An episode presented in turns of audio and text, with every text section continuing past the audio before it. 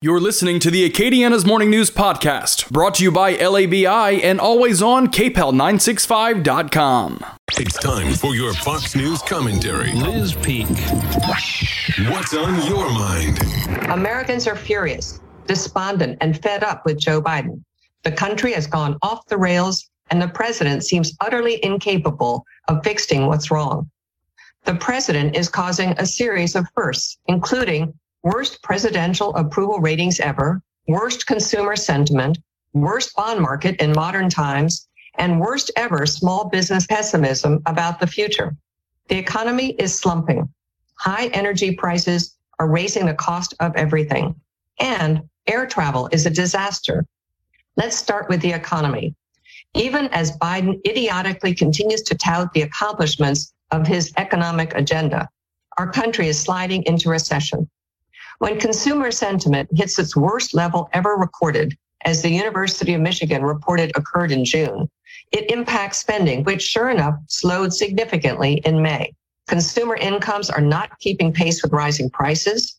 As they exhaust their savings, they will retrench further in the months ahead. Consequently, the job market, which has been rock solid, is beginning to fray.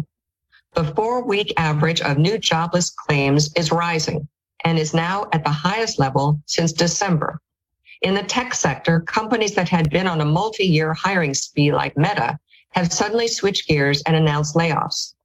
Big retailers like Target or Bed Bath & Beyond that reported disappointing sales and rising inventories will inevitably trim workers as they struggle to rein in higher costs. It isn't just the economy that's heading south.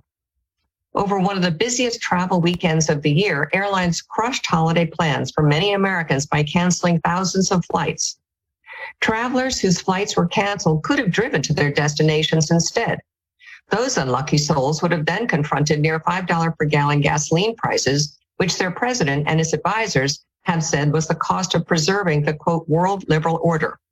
At home, Biden has resolutely refused to meet with oil industry executives in order to craft a mutual response to sky high oil prices. It is a petty gesture of hostility towards one of America's most consequential industries. Biden says he is doing everything possible to lower gasoline prices, but that is not true. Not only has he restricted short term U.S. oil and gas production, he is moving to reduce output in the years to come as well. Meanwhile, young people in the United States just starting out to build their families and careers are finding that buying a house is more expensive than it has been since 2006.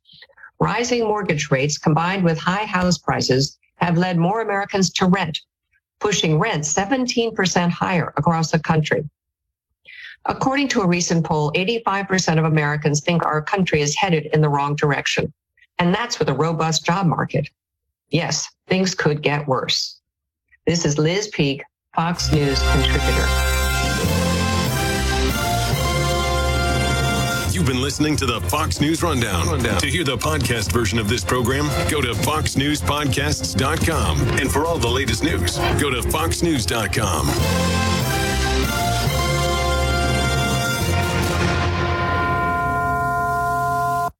This is a special alert to all Americans who own a vehicle with less than 200,000 miles with an auto warranty about to expire or with no warranty coverage at all. Due to a decline in the economy, CarShield is announcing a low-cost month-to-month vehicle protection plan that is now available to the public to save any driver out-of-pocket expenses on future auto repairs. Call now to find out how you can pay almost nothing for covered auto repairs. Yes, you heard that correctly. Pay almost nothing for covered auto repairs. An open phone line has been established for all drivers to call for a free quick quote. Call 800 251 8381 now. Drivers who are covered will not have to pay for covered repairs again. This protection plan is at an all-time low. Additionally, drivers who activate this vehicle protection today will also receive free roadside assistance, free towing, and car rental options at no additional cost. Call us for your free quick quote today. 800 251 8381. That's 800 251 8381. What do you have to lose? Call 800 251 8381. That's 800 251 8381.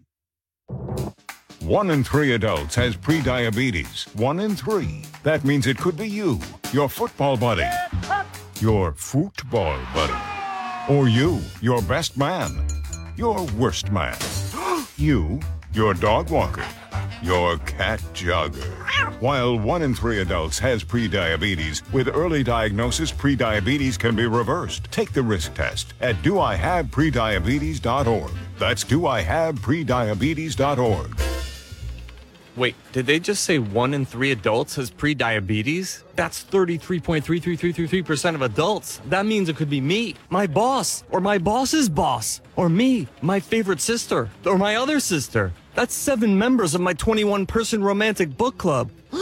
Wait, the one in three could be me, my karaoke partner Carol, or ugh, my karaoke enemy Jeff. I'm gonna take the risk test at doihaveprediabetes.org. Brought to you by the Ad Council and its pre-diabetes awareness partners.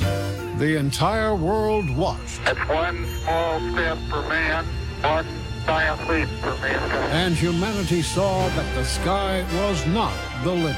Achievement. Pass it on from the Foundation for a Better Life at values.com. News Talk 96.5 KPEL, Breaux Bridge, Lafayette, a town square media station. Broadcasting from the Matthew James Financial Studio.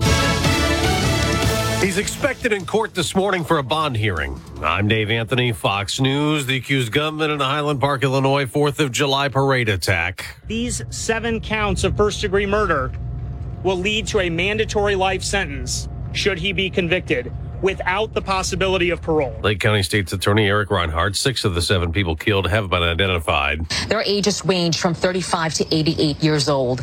Among the victims, a husband and a wife, Kevin and Irina McCarthy. Their son, just two years old, is now an orphan. Neighbors had found him confused, crying, and alone as people tried to run away from the gunshots that rained down from a rooftop. A GoFundMe page for him has raised more than $1.5 million so far. Fox's Madeline Rivera in Highland Park. Vice President Harris went there last night. Congress needs to have the courage to act and renew the assault weapons ban. There are questions about why Robert Crimo III was able to buy guns legally. Police twice encountered him in 2019. First, he was suicidal. Then a Crimo relative reported him for threatening to kill people. The police responded to his residence.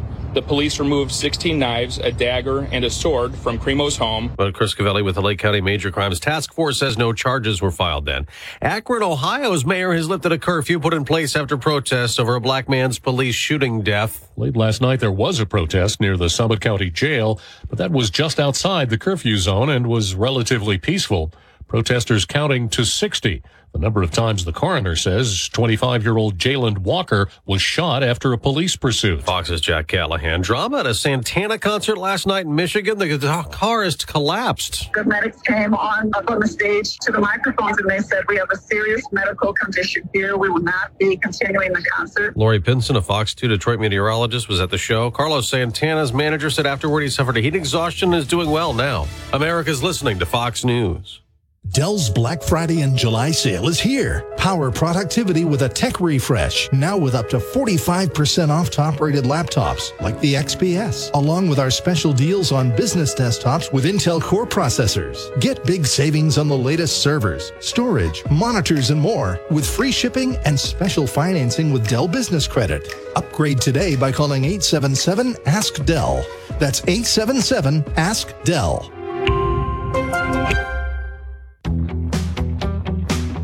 Every search you make, every click you take, they'll be watching you. Are you tired of being tracked online? There's a simple solution DuckDuckGo. It's an all in one privacy app with a built in private search engine, web browser, one click data clearing, email protection, and more, all for free. Download the app today and get the most comprehensive privacy protection with the push of a button. DuckDuckGo. Privacy simplified. Well, our top story is the 4th of July attack in Illinois. There's a very different story in Texas where San Antonio police say see something, say something worked, potentially stopping a 19 year old man from going on a shooting rampage. Prosecutors are charging Rodolfo Aceves with terroristic threats causing public fear in San Antonio. Police say several people who worked with him reported hearing him detail plans to commit a mass shooting at an Amazon delivery center.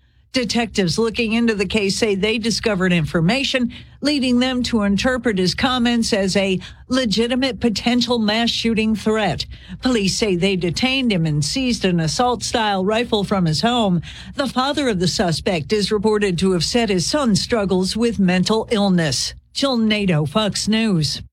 The Biden administration is not giving up trying to get rid of a popular vaping brand. The FDA says it will suspend its ban on Juul e-cigarettes while the company appeals the agency's order to pull its products off the U.S. market. The agency gave that order in June, noting that Juul had failed to submit sufficient evidence that the e-cigarettes were safe. Now the FDA says it's determined there are scientific issues unique to Juul that warrant additional review. The agency has cleared the way for rivals Reynolds American and NJOY Holdings to sell their e-cigarettes in the U.S. Carmen Roberts, Fox News. Gas prices were down two more cents. They've fallen 23 days in a row and almost a quarter off the record high, and they could keep falling after oil plunged below 100 bucks a barrel. AAA's national average for regular now about 478 per gallon. On Wall Street, stock futures are down slightly while markets are mixed overseas like yesterday when the Dow dropped 129 points, but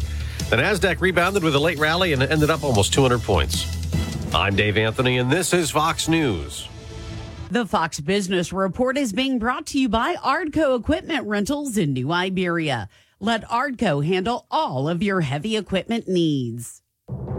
I'm Connell McShane. This is the Fox Business Report. A choppy trading session with stocks pairing from bigger losses and closing mixed as concerns about a possible recession continue to weigh on investors. Energy was among the biggest laggard while growth stocks in tech outperformed. The Dow falling 129 points, the Nasdaq up 194, S&P 500 up 6. And shares of Tesla rose 2.5% even after the electric car maker said that its vehicle deliveries fell quarter over quarter for the first time in more than two years after the company had to temporarily shut down its largest factory in Shanghai due to COVID restrictions. And the can competition cocktail craze is heating up with a new partnership between Vita Coco and Diageo that's mixing hard liquor with soft drinks and other beverages. The Vita Coco Spike with Captain Morgan is expected to hit shelves nationwide in early 2023. That's your Fox Business Report. I'm Hillary Barsky, invested in you. Do you find yourself stuck in a timeshare? Get the real facts about the timeshare industry and your options for cancellation. Chuck McDowell, founder of Wesley Financial Group, beat the largest timeshare company in federal court and has put together a free information guide that reveals the secrets the timeshare industry doesn't want you to know, including the five ways to get rid of your timeshare. Call now and get this timeshare cancellation guide absolutely free. Call 800 328 9696. Your 24 7 news source on air, online, and with the KPEL News app. Now, the headlines from the KPEL News Center. We've got partly cloudy skies and 77 degrees here at the KPEL studios. Your weather forecast for today got showers in the forecast. 60% of us will have to deal with that. A high today at 92. Daniel Phillips will have more on your weather forecast coming up in just a bit. I'm Bernadette Lee with your news update. Attorneys for Crowley Police Chief Jimmy Broussard have filed a motion asking that all charges against him for prosecutor, prosecutor, prosecutorial misconduct be dropped. Sorry about that. Broussard's attorneys have argued the charges against him are political in nature and not well founded in law. Now, a hearing on that motion is set for later this month. Carencro police say there was a single vehicle crash on Gloria Switch Road Monday night. That crash took the life of an 18 year old Scott man. Police say that Robert Salzman was traveling eastbound on Gloria Switch. This was around 7 o'clock Monday night. He apparently lost control of his vehicle and the vehicle hit a cement culvert. The investigation into that crash is ongoing. Well, many people yesterday called to ask about a police presence near the Islamic Center on the UL campus. A Lafayette Sheriff's spokesperson says that presence was in response to a warrant that was being served at a nearby home. Now, that situation was resolved without incident. According to the U.S. Bureau of Labor Statistics, around 244,000 Louisiana workers quit their jobs in the first four months of this year. That's 16% more than those who quit during the same time period in 2021. The unemployment rate, though, it's at a record low of 4%. Economist Dr. Loren Scott says the numbers can be a little misleading. Because it makes you think they're quitting their jobs and they're quitting the workforce. But that's not what's happening. They're quitting their jobs to take another job. Scott says the reason they know that the majority of the 244,000 workers are quitting one job and taking another is due to the state's unemployment rate hovering around 4%. During that same time, total employment in the state rose by 6,500.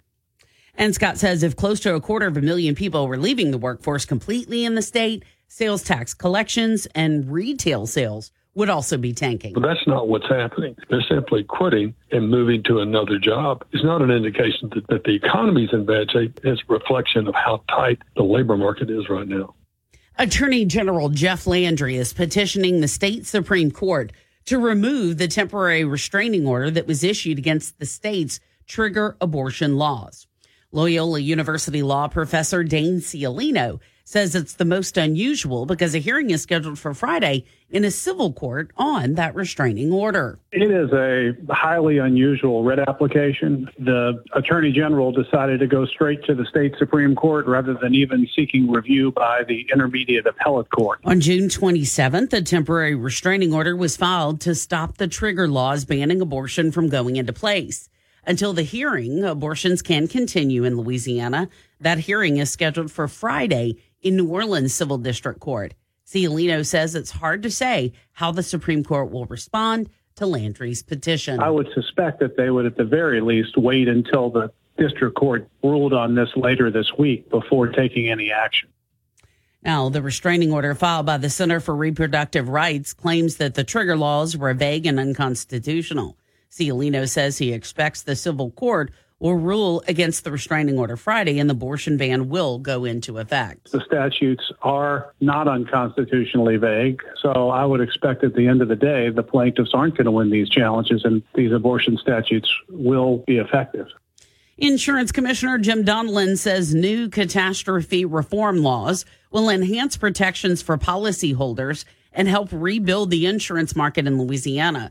Donelon says one new law requires all insurance carriers to up their cash reserves to cover storm claims from three million to ten million dollars. The reason we're increasing that minimum capital and surplus is to have the owners of those companies have more skin in the game, if you will, more of their own money on the table. Now, several insurance carriers have quit business in the state because of insolvency.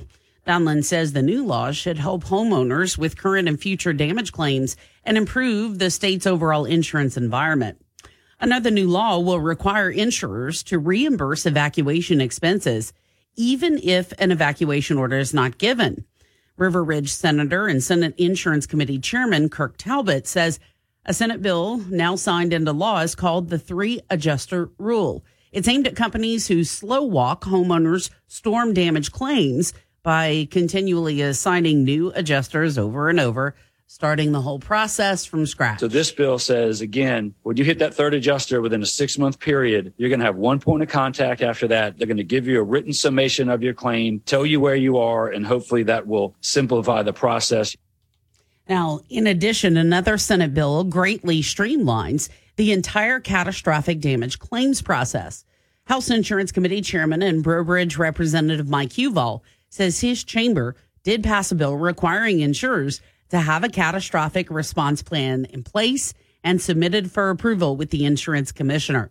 Huval is excited with another new House passed law that funds grants for those who want to retrofit their homes to fortify them against any future storm damage. I believe this program will help a lot of folks resist storm damage in the near future while potentially reducing residential property insurance costs for the entire state in the longer term. And Vitalant will be sponsoring the Dog Days of Summer Blood Drive tomorrow from noon to 6 at Don Specialty Meats in Scott. Donors will receive a grilling apron and their choice of two chili dogs or a link of boudin. You could also win one of three $3,000 gift cards. Blood supplies are critically low, and your donation of blood is needed now more than ever. It's coming up on 613. A 60% chance for showers across Acadiana as we continue to deal with a lot of deep tropical moisture out there. And more or less going to be the case once again that we could be looking at widely scattered showers and some thunderstorms as we go through the middle parts of the day. Still, though, there's going to be just enough sunshine to get those temperatures up to about 92 degrees in the afternoon. It's still expecting fairly hot temperatures. Overnight tonight will be in the upper 70s and looking hotter as we get to the end of the work week. In fact i think those temperatures probably going to be sitting in the mid 90s here as we get to friday and saturday. It does get a little bit drier. Rain chances will drop just a little bit more but of course that comes with a little more sunshine. Again that will probably start tomorrow and then continue through at least saturday. Maybe another round of showers on the way for sunday from the Storm Team 3 Weather Lab on KATC, meteorologist Daniel Phillips on News Talk 96.5 KPEL. Partly cloudy skies, 77 degrees at KPEL. News Talk 96.5 KPEL. Right now, traffic. We've got an all clear, no traffic crashes, no breakdowns to report to you. Make sure you're buckling up, keeping it safe out there. Healthy life.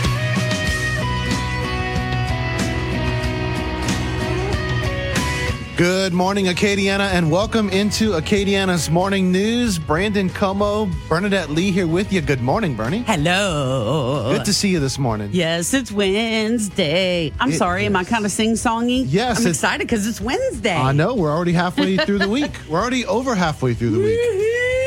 Woo-hoo. So there Wake you up, go. people. Yes. Coffee. yes, drink. I've, I've got mine early this morning. Okay, I- I'm proud of you. Yeah, yeah. Well, I made a fresh pot just for thank, us. You, thank you for doing that, Bernie. The coffee is delicious. So Yay. we're going to jump right into the show this morning. We've got a great show lined up for you. As a matter of fact, uh, we've got Winging It Wednesday coming up in the seven o'clock hour. Uh, we've got some great panelists uh, that'll be joining us there in the eight o'clock hour. Uh, we'll spend some time with uh, a real estate expert to talk about the market and. There are some um, prices that are supposed to drop across the country. We're going to talk about whether we're in store for that and you know how our market looks, maybe compared to others. Uh, we've also got some uh, fun things in store, some great conversation, and we've also got a great guest lined up here in this segment. You know, uh, right now, uh, blood donations are needed now more than ever, and it's always at this point in the summer where our schedules are, you know, very much different. We're out of our routines, and unfortunately, people being out of their routines uh, often uh, results in uh, blood shortages and and people, you know, uh, not giving blood as much as they would during that school year. It's really amazing how much we revolve around the school calendar. Um, well, joining us right now is Lou Guidry. She's the account manager with Vitalant, here to talk about the Dog Days Blood Drive. Good morning, Lou. Good morning. How are y'all? We're good. We're good. so you heard it. The Dog Days Blood Drive. It is happening um, on Thursday, July seventh. So that's tomorrow. And so you guys will be out over at Don Specialty Meats, right? Right. We'll be there all day from um, 12 until 6. Perfect. All right. So, you know, uh, coming off of the event that happened in Illinois on uh, over the July 4th weekend, you know, one of the first posts I saw that came out um, after it that I thought was a constructive post coming from um, the, from the shooting that happened in Illinois was a post from Vitalant that was talking about how you know, because of generous donors, they were able to send about 30 additional units of red blood cells, platelets, and plasma from their Illinois location to area hospitals and to be able to help. And, you know, that is just one of the many, um, one of the many needs that Vitalant is able to fill when you have something like a shooting or, or, or a horrible accident that makes the news. You guys are the ones behind the scenes that are a big part of, of, of, you know, helping people to be able to um, survive through these events. Yes, we are. And what's important to remember is um, if we don't have the blood on the shelf, it takes us about 72 hours. Once you donate, it takes about 72 hours to get that blood ready to be put into somebody else. That's why we always are asking for donations and having people come in early before something happens. Because once it happens, then if we don't have enough blood, we're in trouble. Yeah, no, absolutely. Um, so you know, this blood drive is uh, again just so very important.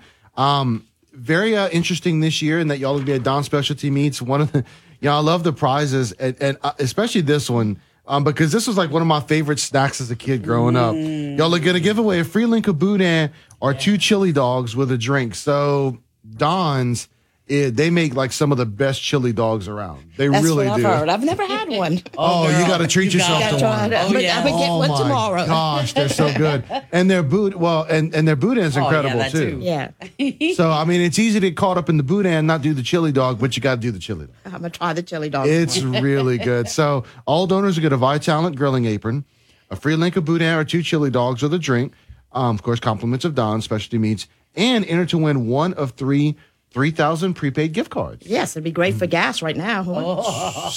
Yeah, that'll get you about a tank. Yeah,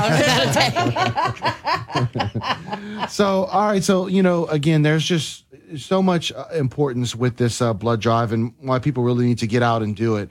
Um, you know, talk about the three components of blood and, and what they're used for. Um, each component, when you donate, we have three components. We have the plasma, Mm-hmm. which is basically used for um, cancer patients. We Right. have the red blood cells, Mm-hmm. and that's the um, part of the blood that carries oxygen through your body. That's Mhm. called whole blood.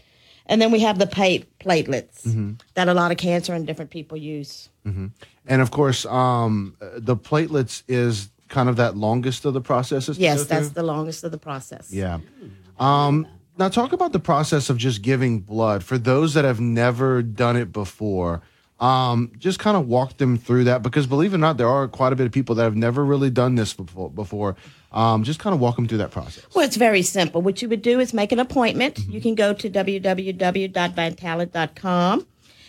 Uh, you can do it for our blood drive at Scott at Don's. You make an appointment. You come to the bus.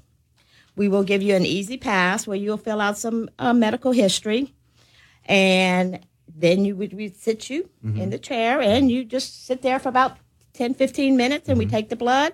We offer you a snack afterwards, Yep, yep. and that's it. Yep. It's as simple as that. It really is. And, you know, right now, you guys are, we talked about the critical shortage of blood donations, but especially those type O bloods. Yes, that's the universal. uh, We always need those. Yeah.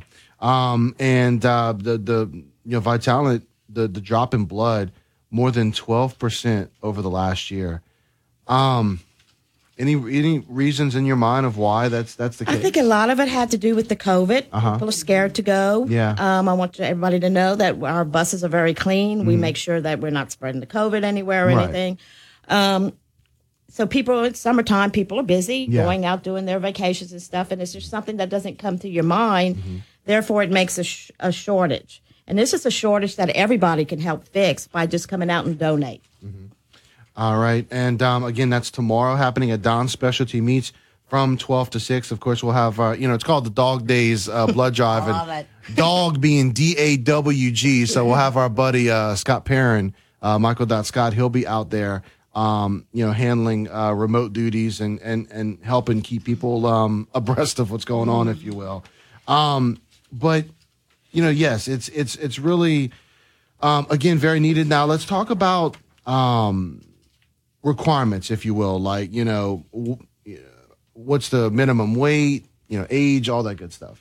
Well, the talent will check you when you get there. Usually, the minimum age we like is 18 years old when we're doing a blood drive like this. If Mhm. you're under 16, you need your parent with you to donate. We do take it starting at 16. Um, you will be answered some questions, certain medicines you can't donate. Um, it's a we'll check your health, make sure your blood pressure's good, your everything is good before we even do anything. So you'll go through a mini screening. But the main thing is your weight. A woman has to be over 110. Most men don't have that problem, so we good. yeah. Um, and uh, also, you know, talk a little bit about when someone makes a blood donation, where does that blood go? I know we talked about tragedies, but really talking about the geography of it. Like, you know, when someone donates, they can rest assured that blood's going to be used throughout the Acadiana area. It is used throughout the Acadiana. We send it to our local hospitals mm-hmm. here. We're very local. Um, this is a fact that a lot of people don't know. Mm-hmm. We don't collect enough blood in Lafayette for our local hospitals. We have to oh, import blood mm-hmm. from our other scary. centers. So that is a scary part. So it's all used here. It doesn't go anyplace else. And unless there's a major emergency, they might we might have to send some like for the Texas. When Texas happened and stuff like that. And that's why it's so important people donate because um, we need the blood here really bad. Yeah. Um, again, the uh, Dog Days Blood Drive happening tomorrow, noon to 6 p.m. Don Specialty Meats in Scott. Anything we missed? Ah, I think y'all covered it all today. All right. I will be out there, so y'all come join me. All right, Lou Guidry with Vitalant. Lou, thank you so much. We appreciate you. Ah, thank you. All right, we'll go ahead and take this quick commercial break. Uh, Bernie's going to look at news coming up. Leveraging the power of Fox News Radio to cover the big issues that matter to you. News Talk 96.5. KPEL. Depend on it. Your 24 7 news source on air, online, and with the KPEL News app. Now, the headlines from the KPEL News Center. KPEL News Time coming up now on 630. So 60% of us going to deal with some rain and thunderstorms for today. 92 our afternoon high. We'll have Daniel Phillips come along in just a couple of minutes with your weather forecast. Heading to national news, more details emerging on the suspect charged in the shooting at a 4th of July parade outside of Chicago Monday. Fox's Grady Trimble has more from Highland Park. Police knew Robert Crimo III before Monday's shooting. They were called to his house in September of 2019 after they say he threatened to kill his family. Police took more than a dozen knives and a sword from the house, but just months later, Crimo III applied for and received a state ID to legally buy guns in Illinois. He was sponsored by his dad because he was under 21 at the time. His parents didn't address that in a statement through an attorney, but said their thoughts and prayers are with the community. Now, has been charged with seven counts of murder in the first degree and could face a mandatory life sentence without parole. At least 30 people have been injured in the attack, and Lake County State's Attorney Eric Rinehart says more charges could be added. The White House is continuing to refuse to answer questions about Hunter Biden. Here's Fox's Brooke Singman with the story. The White House is again dodging questions on whether President Biden was involved in his son's overseas business dealings. Leaked voicemails from 2018 obtained by the Daily Mail suggesting the president was in the loop despite his repeated denials. President Biden appearing to refer to a New York Times article that focuses on a meeting between Hunter and a now defunct Chinese energy company. And when pressed further, White House Press Secretary Karine Jean-Pierre insists she cannot verify the validity of the audio found on Hunter Hunter's infamous laptop, despite confirmation by multiple outlets. Now, President Biden is maintaining he had no discussions with his son about his overseas business dealings. President Biden looking to try and help stop inflation nationwide as many Americans say they think the president is not doing enough. The president hopes to reframe his economic message today, traveling to Ohio to talk about this huge bailout for pension plans as part of the American Rescue Plan. But with inflation soaring, we're also seeing the administration laying new blame at the feet of the gas and oil industry. And as recently as last week, the president said it was due to Russia. The economy, though, is creating a real drag for the administration. A new Monmouth poll shows that just 10% of adults think the country is heading in the right direction, and more than 40% say they are struggling financially. And the White House is considering lifting some Trump era tariffs on Chinese imports to help tackle inflation. Now, AAA is reporting the average price of gas nationwide is 4.80 a gallon. It's a little bit lower here in Louisiana. In other headlines today, Akron, Ohio has ended its two-night curfew following a destructive weekend. There were protests over a police shooting. Downtown Akron mostly calm for a second straight night. Mayor Dan Horrigan says as long as it stays that way, the curfew is lifted. Late last night, there was a protest near the Summit County Jail, but that was just outside the curfew zone and was relatively peaceful. Protesters counting to 60. The number of times the coroner says 25 year old Jayland Walker was shot after a police pursuit. Initial court hearings were held yesterday for most of the more than 40 people arrested after Sunday's protests left windows smashed in some downtown businesses. Most of the defendants released on signature bond. Jack Callahan. Fox News. And thanks to a record wave of retirements, the NYPD is changing their fitness requirements. The New York Post reporting that fitness requirement standards are being lowered as department leadership becomes more desperate for officers as more than 2,100 cops have retired or quit already in the year 2022. In just one of the changes, the NYPD appears to have scrapped a rule requiring recruits to run a mile and a half in about 14 minutes. The NYPD says their physical fitness requirements have been reviewed and approved by the New York State Division of Criminal Justice Service and that the NYPD will continue to abide by any guidelines issued by the state. Ted Lindner, Fox News.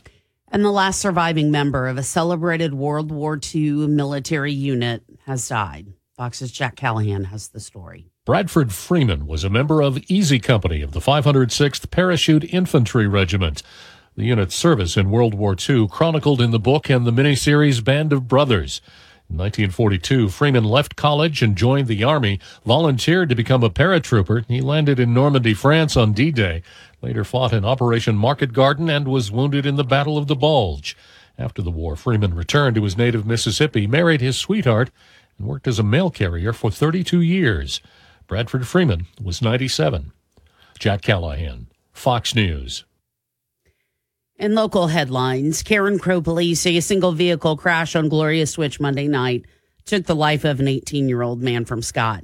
Police say that Robert Salzman was traveling eastbound on Gloria Switch Monday night. He lost control. The vehicle ended up hitting a cement culvert. Many people called yesterday about an increased police presence near the Islamic Center on the UL campus.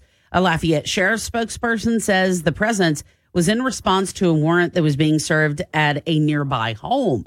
Now, the situation was resolved without incident. In other headlines, according to the U.S. Bureau of Labor Statistics, around 244,000 Louisiana workers quit their jobs in the first four months this year. That's 16% more than those who quit during the same time period in 2021. But the unemployment rate is at a record low of 4%. Economist Dr. Loren Scott says those numbers can be misleading because it makes you think they're quitting their jobs and they're quitting the workforce. But that's not what's happening. They're quitting their jobs to take another job. Scott says the reason they know the majority of those 244,000 workers are quitting one job and taking another is due to the state's unemployment rate hovering at only near 4%. During that same time, total employment in the state rose by 6,500. Scott says if close to a quarter of a million people were leaving the workforce completely in our state, sales tax collections and retail sales would be tanking. But that's not what's happening. They're simply quitting and moving to another job. It's not an indication that, that the economy is in bad shape. It's a reflection of how tight the labor market is right now. Attorney General Jeff Landry is petitioning the state Supreme Court to remove the temporary restraining order against the state's trigger abortion laws, despite a hearing that's scheduled for Friday. Brooke Thorington explains. Very unusual, but this is a very unusual case. Loyola University law professor Dane Ciolino says Landry filing a petition to the Supreme Court already isn't the norm. Instead of waiting for a ruling on the restraining order, that hearing is scheduled for Friday in New Orleans Civil District Court. Ciolino says while it's hard to predict how the Supreme Court will respond, as for Friday's hearing, I would expect by the end of the week, the district court will probably dismiss these challenges, at least uh, lift the temporary temporary restraining order. In the meantime, abortions continue in Louisiana. I'm Brooke Thorington. New laws signed by the governor seek to improve Louisiana's property insurance environment for homeowners and eventually bring some costs down. Here's Kevin Gallagher with details. Insurance Commissioner Jim Donelon says one new law requires insurers to have more on hand capital for paying storm claims. Putting up $10 million instead of the currently required $3 million. Senate Insurance Committee Chair Kirk Talbot says another bill limits companies to just three adjusters on your claim, no more. The main thing we wanted to do was make sure that the insurance market is working better for policyholders as we move forward. Other new laws require reimbursement for evacuation expenses, bolster supplemental claims, having a catastrophe plan approved by the state and creating grants to fortify homes to better withstand future storms. I'm Kevin Gallagher. Well, in an effort to get a better idea of the state's turkey population, the Louisiana Department of Wildlife and Fisheries is asking the public to respond online with when they see them throughout the year. Wild Turkey Program Manager Cody Cedotal commenting. So when folks make a sighting, whether it's a, a, single hen out in the field by herself or a hen with a group of eight poults, we're encouraging them to, to be able to log on and record that sightings. The website is on LDF's website and you search for LA Turkey Survey. Now the department has been recording that wild turkey population since 1994.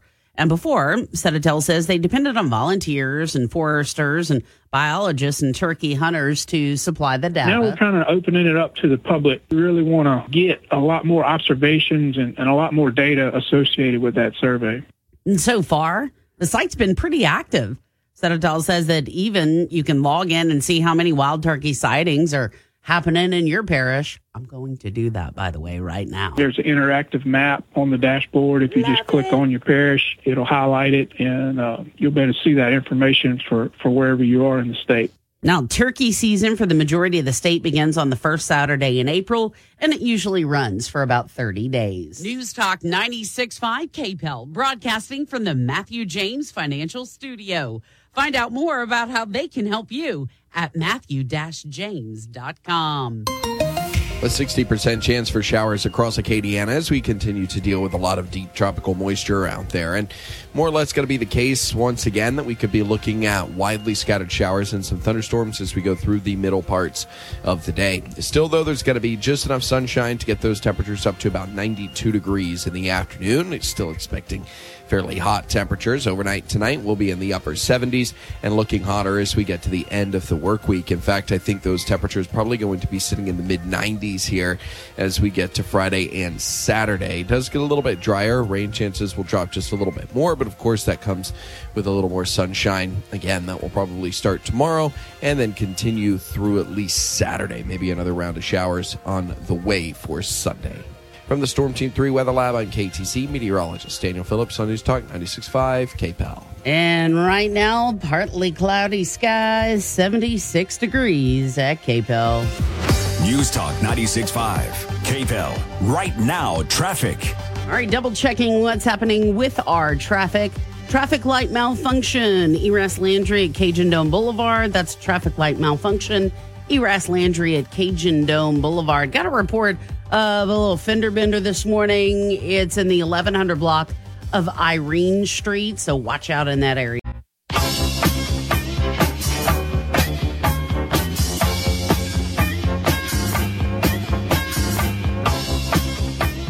The KPEL topic train is running right on time, speeding through the headlines to start your day. Brought to you by Broussard Poche LLP, certified public accountant. And I flunked that one. That sounded not so good. No, that was good, Bernie. I love the energy. Uh, I have the energy, but that train, that that was it was almost as if the train was really sad.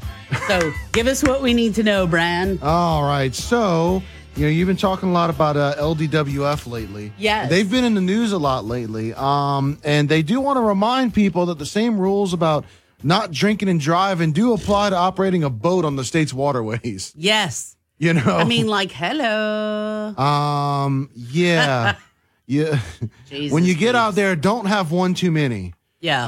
Um, because unfortunately it can end in tragedy. Yes. Um, now, uh, there is a good, um, you know, good news story that comes out of the water, out of a, um, something bad happening on their waterways. Okay. Um, so there was a good Samaritan.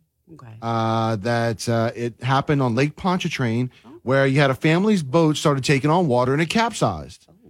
All four of them aboard went into the water.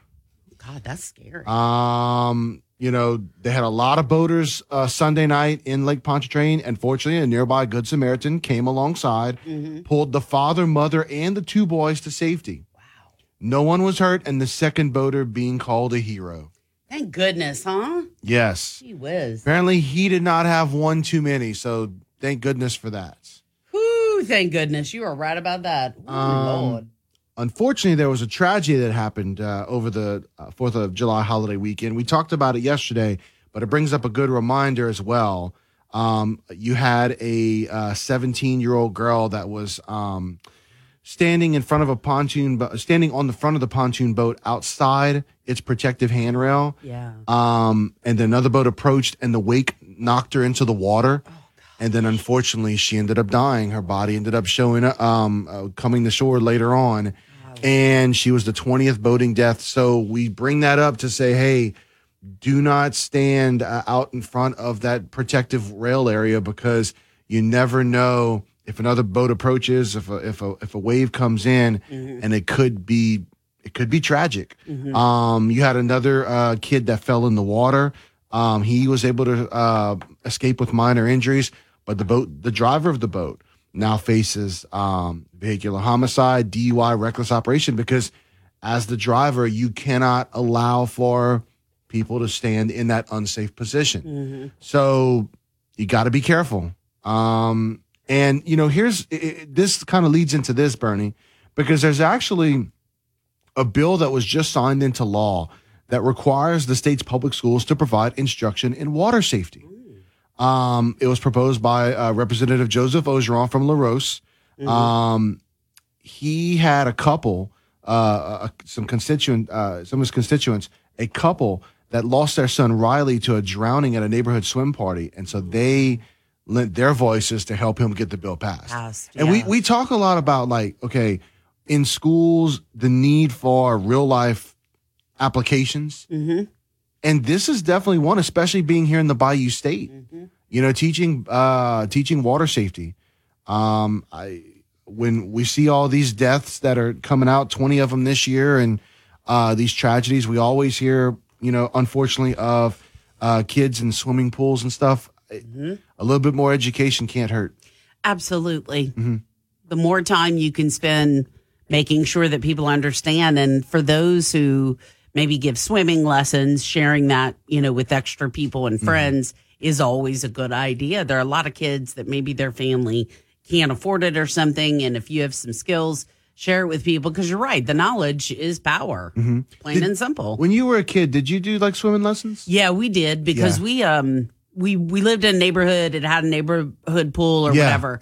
So my parents made sure, Mm-hmm. and then my older sisters would help us. That were a little, two of us were a little bit younger, and we would actually work on it. Like you Mhm. took swimming lessons, Yeah. right? But you know there were four kids, so it wasn't always super affordable. Yeah, yeah. So you know, I think I got two years of swimming lessons, which was pretty. Me good. too. Like it's one of the few memories that I have from being at that young, I mean, very young, Young age. age. As young as I was allowed to take swimming lessons, they got me in it. Mhm. And um, I still have memories of that to this day, like learning how to do the different um, you know, like the breaststroke and you know, all the different kinds of, of ways you can swim.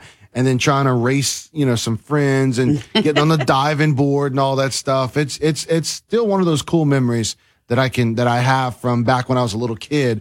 Um, some of it I can still recall. I just don't go swimming often, but Yeah. it was really it's really good stuff, especially for kids. To, you know, just being around pools and stuff during the summertime. Absolutely. Mm-hmm. And, you know, the more you can learn, the better. And that makes your swimming experience, no matter where you are, that much better, in, Yeah. in my opinion. Yeah. Um, and God bless the swimming teachers, because I know some kids, man, I can't even imagine being a swimming teacher. No, I would. That's You know, not what I would want. Little to do. wiggly kids, and they're all excited. They're Uh-huh. trying to jump in the pool, Yeah. and woo, Well, I mean, teaching in general, it's it's not a job that's meant for everyone to Mm-hmm. do. You have to have a, a lot of patience to be able to do it, especially Yeah. with little kids. I mean, you know, especially with little kids, little kids that can be stubborn and they want to do things their own way, and you got to stay consistent and not allow your emotions to get the better of you and all that stuff. So, God bless all teachers, especially Yeah. the ones that deal with the little ones. a- absolutely. so this is one of those good bills, in my opinion, that came Yeah. out of the legislature. I'm just curious though as to um, you know when um, as to when they'll start that education going. Hmm. All right, we're gonna go ahead and take this break. Uh, we've got Kim Komando on the way as well as a Fox Business Report. Live and local every day in Acadiana. And the only place you can voice your opinion on your favorite KPEL shows. We're your home for news and talk in Acadiana. This is KPEL. If you still haven't accepted the fact that cybercurrency and most non fungible tokens, or NFTs, have no real value and are built on a house of cards, then I've got the next risky digital investment for you right here. I'm Kim Komando, brought to you by CarShield. Surprise breakdowns are easier to handle with a protection plan from CarShield. Save 10% at carshield.com slash Kim. The metaverse is predicted to be the next big thing in digital blockchain investments. As you probably know, Mark Zuckerberg wants to become the king of the metaverse, the make believe computer generated world where you can pretend to be anybody or anything. But to do it, you'll need an avatar. This is a computer generated character that represents you in the metaverse. Naturally, you don't want an avatar that looks like anyone else, so you're going to have to buy your unique NFT avatar. I can't wait for these things to take off and see how high their value climbs before it just suddenly crashes back down to reality. Get breaking tech news at my website. That's komando.com. I believe home should be the safest place on earth for every family. That's why I use and recommend SimpliSafe. SimpliSafe is advanced whole home security that puts you, your home, and your family's safety first. SimpliSafe offers comprehensive protection not only against intruders and burglary, but against expensive home hazards from flooding to fires. With 24-7 professional monitoring, SimpliSafe's agents take action the moment a threat is detected, dispatching police or first responders in an emergency. SimpliSafe uses proprietary video verification technology so that monitoring agents can visually confirm the threat in order to get higher priority 911 dispatch. Monitoring plans are affordably priced at a dollar a day with no long-term contract or hidden fees. You can customize the perfect system for your home in just a few minutes at simplisafekim.com. Go today and claim a free indoor security camera plus 20% off with interactive monitoring at simplisafekim.com. News Talk 96.5 KPEL. Depend on it. The Fox Business Report is brought to you by Gulf Coast Bank, your local community bank. Whether your financial needs are for an individual, a business, or for the whole family, Gulf Coast Bank has the knowledge and products to serve you best.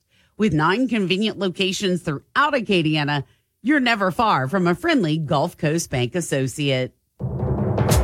I'm Maria Bartiromo, and this is the Fox Business Report. Walmart is about to charge new fees for some of its suppliers because it's facing higher transportation costs. The Wall Street Journal says those who transport goods to the retailer's warehouses and stores will face a fuel surcharge and collect pickup charge starting August 1st. Juul has been allowed more time with its vaping products on the U.S. market while it appeals the FDA's decision to ban them. The FDA has suspended the Juul ban while the company challenges the government's decision. Crude oil prices have stabilized around $100 a barrel after slipping yesterday on concerns the U.S. economy may be heading for recession. Analysts at Citi are predicting oil prices could slide to $65 a barrel this year. That's your Fox Business Report. I'm Jenny Cosola, invested in you. Big news. Greta Van Susteren is back, and she's on Newsmax. Tune into Newsmax at 6 p.m. Eastern tonight to watch The Record with Greta Van Susteren and get the real news. Plus, check out the new lineup of Rob Schmitt, Eric Bolling, and more. Newsmax is on all major cable and streaming platforms. If your cable system doesn't carry Newsmax, call them and demand it. And download the free Newsmax app on your phone. Make the switch to Newsmax today. News Talk 96.5 KPEL, Breaux Bridge, Lafayette, a town square media station, broadcasting from the Matthew James Financial Studio. There were several vigils last night in Highland Park, Illinois. I'm Dave Anthony, Fox News. It's in these moments of extreme darkness where I think we have the opportunity to to be light. Pastor Pearson Lowe. Seven people were murdered in the Fourth of July parade attack. Among them, Irina and Kevin McCarthy. Their two-year-old boy was found by a stranger wandering the parade route alone, asking where his parents were. A GoFundMe has been started for that little boy and has already raised more than 1.8 million dollars. Fox's Grady Trimble in Highland Park, where the accused gunman will be in court in three hours. Police knew Robert Crimo III before Monday. They were called to his house in September of 2019 after they say he threatened to kill his family. At the time, police took more than a dozen knives and a sword from the house. But just months later, Crimo III, according to state police, applied for and received a state ID to legally buy guns in Illinois. Vice President Harris went to Highland Park calling for a so-called assault weapons ban. There is no reason that we have weapons of war on the streets of America. President Biden will hit the road today. Fox's Doug Luzader. The president is going to be talking about a huge bailout for pension plans today while traveling to Ohio, but he may also seek something of a reset on the White House economic messaging. And we're seeing the administration really targeting now all levels of the gas and oil industry for high gas prices, even going after small gas station owners. But Faizan Sarwar owns a Sunoco station in Pennsylvania and tells Fox. We really don't have any type of control on these gas prices at all uh, especially whenever these fuel companies actually email us what's going to be next. Now, the price is down two cents today. It's down 23 straight days, almost a quarter off the record high. A scared of Santana concert last night. The guitarist collapsed on stage, but he said to be doing well today. America's listening to Fox News. Dell's Black Friday and July sale is here. Power productivity with a tech refresh, now with up to 45% off top rated laptops like the XPS, along with our special deals on business desktops with Intel Core processors. Get big savings on the latest servers, storage, monitors, and more with free shipping and special financing with Dell Business Credit. Upgrade today by calling 877 Ask Dell. That's 877 Ask Dell. Every search you make, every click you take, they'll be watching you. Tired of companies like Google and Facebook watching everything you do online? There's actually a simple solution DuckDuckGo. It's an all in one privacy app with a built in private search engine, web browser, one click data clearing, email protection, and more, all for free. Download the app today and get the most comprehensive privacy protection with a push of a button. DuckDuckGo. Privacy simplified.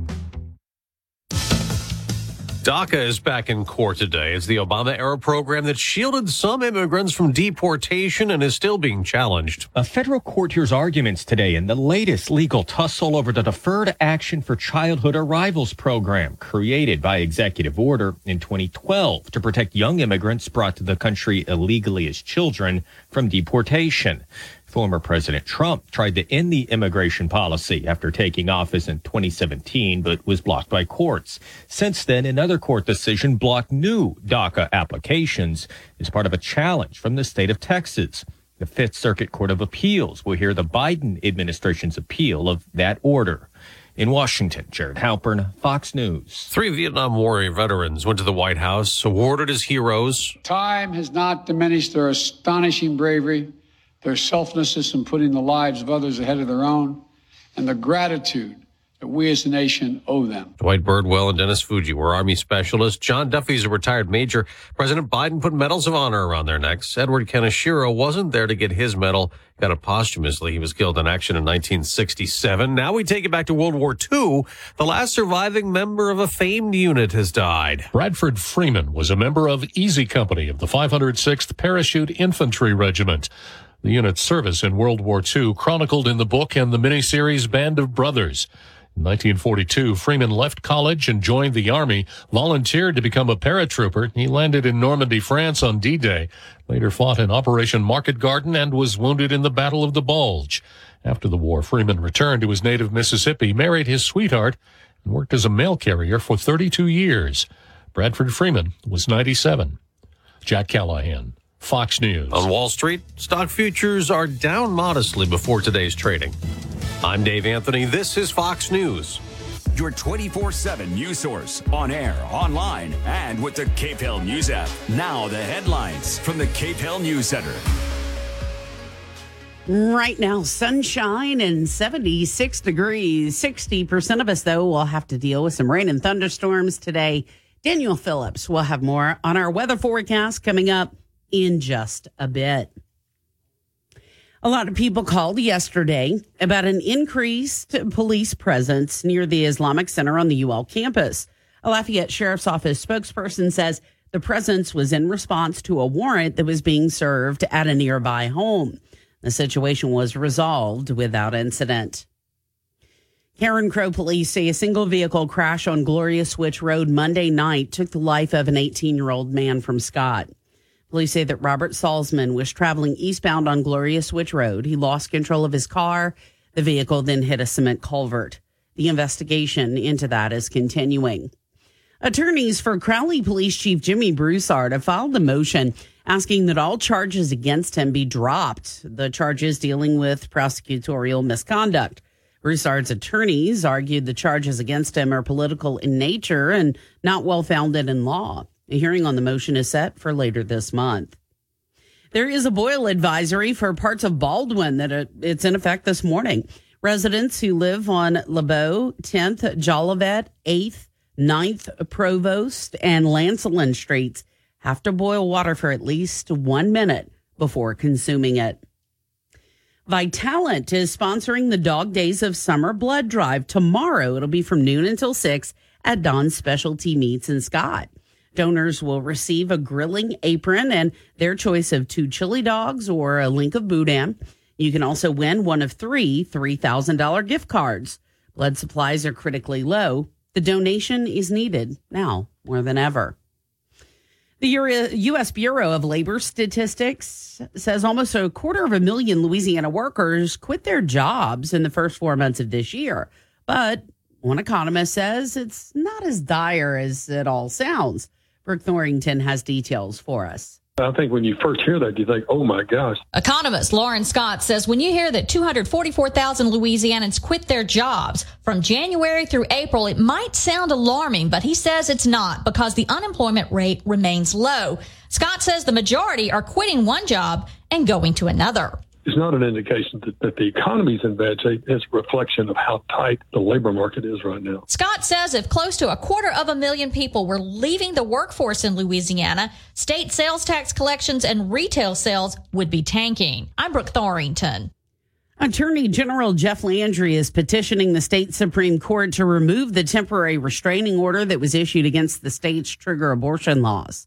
Loyola University law professor Dane Ciolino says this is the most unusual because a hearing is scheduled for Friday in a civil court on the restraining order. It is a highly unusual writ application. The Attorney General decided to go straight to the state Supreme Court rather than even seeking review by the Intermediate Appellate Court. On June 27th, a temporary restraining order was filed to stop the trigger laws banning abortions from going into place. Until the hearing, abortions continue in the state. The hearing is scheduled for Friday in New Orleans Civil District Court. Ciolino says it's hard to say how the Supreme Court will respond to Landry's petition. I would suspect that they would, at the very least, wait until the district court ruled on this later this week before taking any action. The restraining order filed by the Center for Reproductive Rights claims that the trigger laws were vague and unconstitutional.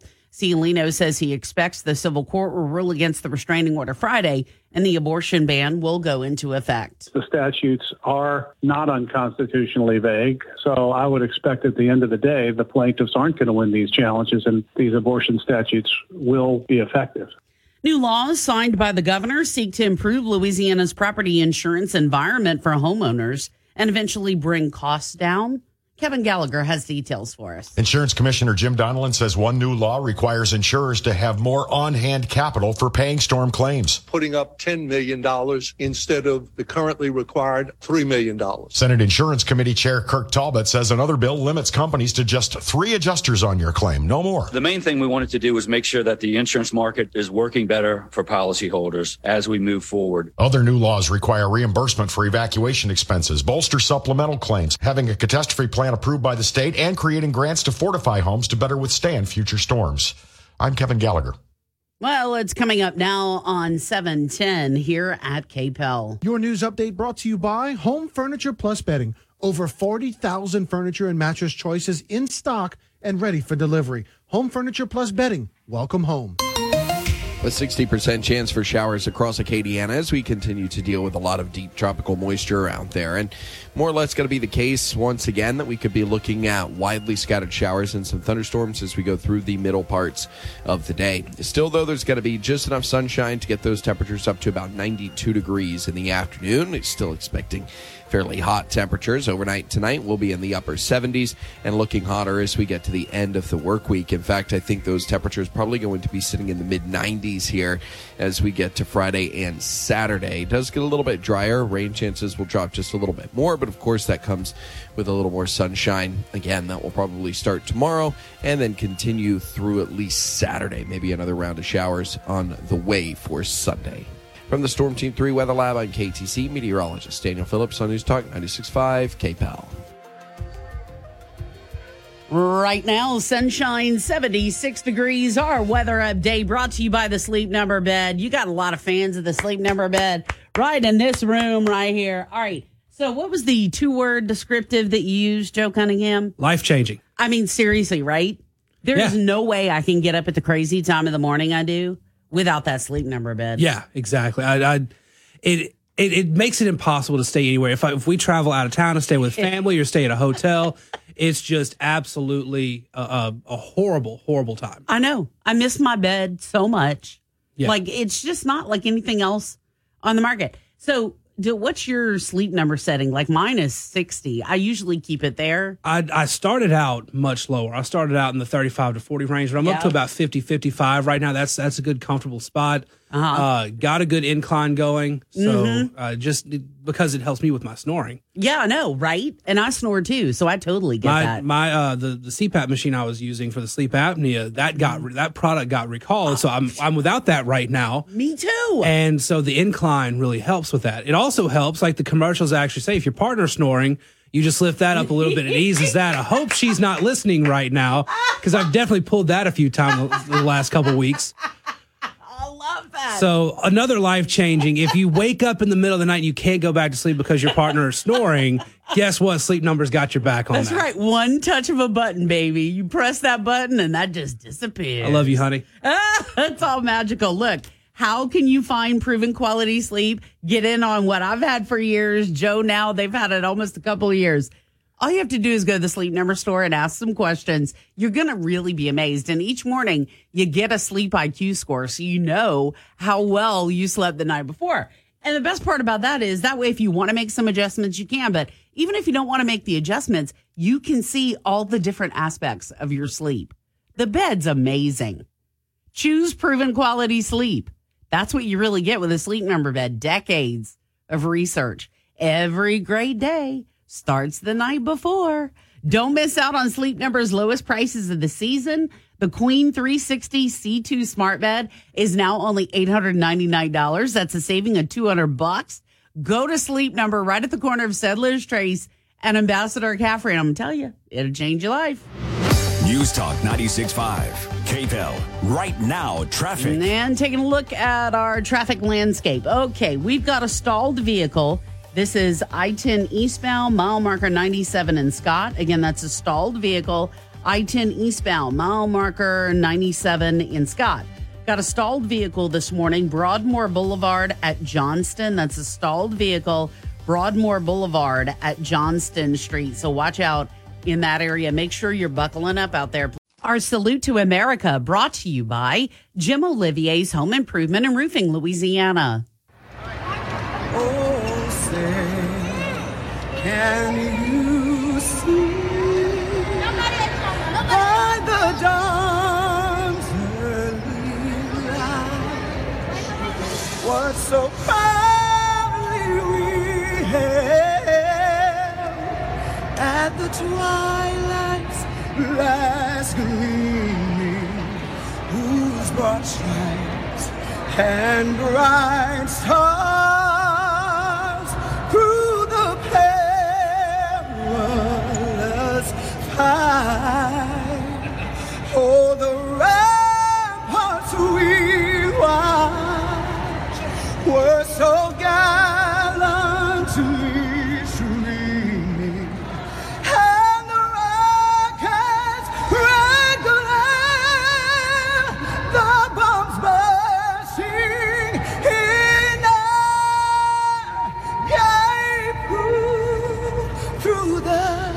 night that our flag was still there.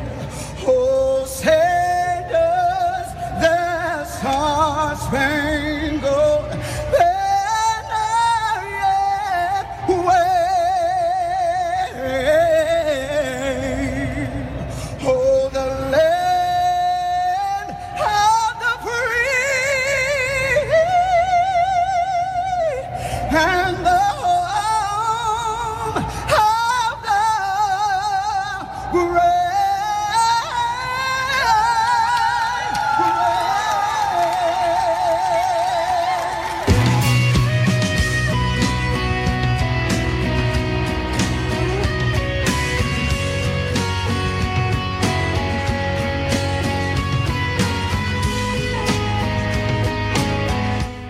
Good morning, Acadiana, and welcome into Acadiana's morning news. Bernadette Lee and me, Brandon Comeaux, here with you. Good morning, Bernie. and we've got a room full of guests Winging It Wednesday, although it feels like a Tuesday today. Yeah, it really does. Happy Winging uh, It Tuesday. Yes. there, there you go. Happy Winging It Tuesday. I like Doesn't it. Joe. roll off the tongue. nearly as nice. Thursday. Yes. All right. Well, you know, we've got Joe Cunningham. You just heard his voice. You just heard Jacob's uh, Jacob's Hello. voice over there, Jacob White, and the man who hasn't spoken yet, Mr. Mark Allen Pope. Bon matin, mes amis. That was beautiful. Are you showing off over there? What are you saying? That's some lovely French, and his hair is slicked back like he, he's into some Italian uh, numbers. I love it. I'm moosed up right now because it, it's time for a cut and uh, Oh. the waves and the flips. So Mhm. I use a little mousse. Let's go together because I need one too. Can we video okay. that? All right, whatever. Can we please video that? Y'all going together, going to I'm get just your haircut. envisioning now, winging it Wednesday, three of us in Barbara's chairs, I passing the love mic it. back and forth. That might be a show idea. That might be a great show I idea. say it's the Three Stooges. I assign Joe. Joe is Mo. I'll be Larry, and Jake can be Curly. oh, definitely. I think Wait, that's you great. get to be the best one, Curly. but can you do the Curly shuffle? That's pretty good, though. and if people are not awake yet or weren't awake before, they're awake now. There we go. All right, so we got a lot of good stuff to talk about, and you know, in honor of uh, Jacob's uh, uh, complaining, and and I share your complaining about our local traffic lights. We're gonna start with a traffic story. Um, so we're gonna start with. Um, is passenger train service coming to a Louisiana city near you? Yes. So this story was done on uh, the Advertiser, and look, there's a bill uh, that went through the legislature, Senate Bill 467 from uh, State Senator uh, Gary Carter. That was signed by the governor that requires the State Department of Transportation and Development to set the stage by initiating engineering, financial, and other studies to expand passenger rail service. Um, so basically, the governor and lawmakers they're making a bid to expand passenger rail in the state with a Baton Rouge to New Orleans line and another rolling, uh, another one rolling across the I twenty corridor with Shreveport, Monroe, and even Delhi um, as well. Um, so Jacob, uh, since you uh, want, you kind of inspired this one to start off first, what are your thoughts about passenger rail across Louisiana? I mean, I'm all for it. However, it happens. Uh, you know, I imagine people are going to be worried about grist or graft or a little extra. And you know, when does that not happen? But I mean, we need to just keep our eyes on the dollars being spent. And yeah, as I was driving here, we were talking about you know a light remaining red for a while. That you know it, it happened month or so ago. And mm-hmm. but as I was driving here, I was thinking, uh, driving down Congress about you know every little sidewalk. In between the sidewalks, there's a, a- spot where at some point they're probably going to have to come in, crack the concrete, and make ramps Yeah, instead of how they did it, you know, 40 odd years ago when they poured it. And it just makes me think of passenger rail. Look, you know, you know, the longer you wait, the more it costs. Mm-hmm. If you plan it right, it won't cost as much. Mm-hmm. And in the long run, we're going to be like, thank goodness we planned it so that we have it. Would you travel more across the state if we had passenger rail service? Absolutely. I mean, I mean, I, I go into New Orleans, you know, once a month, uh, drive in. I would rather be able to listen to something and zone out or read or fall asleep. Yeah. You know, get there a little tired, get on the train, wake up where I'm going. Um, Mark Pope, you're up next. Uh, let me ask you this, Mark, as someone who uh, very much uh, is well versed on covering issues with climate change and, and such like that. What are your thoughts about a passenger rail service um, and it helping to eliminate maybe people driving to New Orleans and they just go all aboard that one rail? Is that something that would be beneficial to us as as as a society? I, I think I think it's worth a shot. I think that the Amtrak situation is low hanging fruit. In other words, it's not a high speed rail. If we open that can of worms, I'm sure Jake and I would disagree. Uh, I do believe, and whether it will be a popular option, I don't know. Time, only time will tell. It's easy to say, yeah, blah, blah, what Jake just said. And, and I agree partially with what he said, but a lot of people are not going to give up their control of saying we're going in our car at our pace to stop when we want to stop. Uh, inter, interstate is a whole lot easier than going from state to state. Yeah. And so, w- will it help? I don't know that this Amtrak situation really fits in with the climate change picture because what we're hearing and what we've seen is these high speed rails. It was a master disaster in California. Did you hear me? Master disaster. Okay. Uh, they said it will cost this many billions, and then it it, it has just ballooned. And I don't know. I think it is. Uh, the, I, the project is, I don't know where it stands right now. Mm-hmm. Uh, who I like is Governor Scott Walker. Uh, at the time, uh, Wisconsin, Wisconsin. I believe. Yeah, yeah yeah. Wisconsin. And they went to Scott Walker and the powers that be and said, Hey, how about a high speed rail? How about uh, getting on board and doing the trendy thing? And Scott Walker said, Not no, but hell no. Wow. And uh, that's what we need to see because, well, the federal government's going to pay. Yeah, it means that translates to you and I are going to pay. Well, all right. Not in Louisiana, it doesn't. It translates to California is going to pay. That's what that means, unfortunately, in our weird federal system. All right, Joe Cunningham. So uh, I like the idea. I mean, honestly, I would love, uh, I would, among other things, I would love to see, uh, you know, along I forty nine. I mean, you've got here, you've got Alexandria, you've got Natchitoches, you've got up to Shreveport. I mean, there's a great way to, to connect that without having to, you know, burn your own gas or anything. If you've got family or, or relatives, you know, friends, anybody who lives in, in those cities, makes I, makes the commute on I forty nine a lot less of a headache for me because there are stupid people on I forty nine all the time.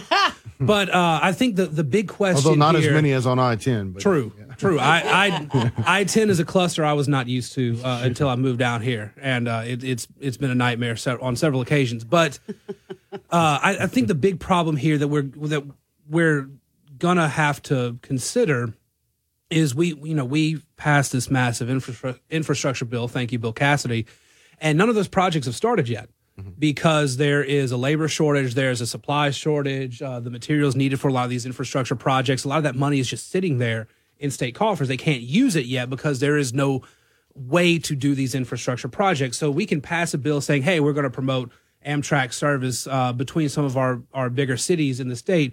But you're not going to see those projects happen for several years because of the way the economy is right now again, I'd love to see it. When, when my family and I traveled to uh, Massachusetts, we, we stayed in Salem, but we took the uh, the Amtrak between Salem and Boston. It was the easiest way to travel back and forth. And you get an Uber, get a cab, go around the city, take the subway around the city, w- walk the Freedom Trail, everything there. Then get on a train and go back to Salem that afternoon. Walk to the Airbnb you're staying at.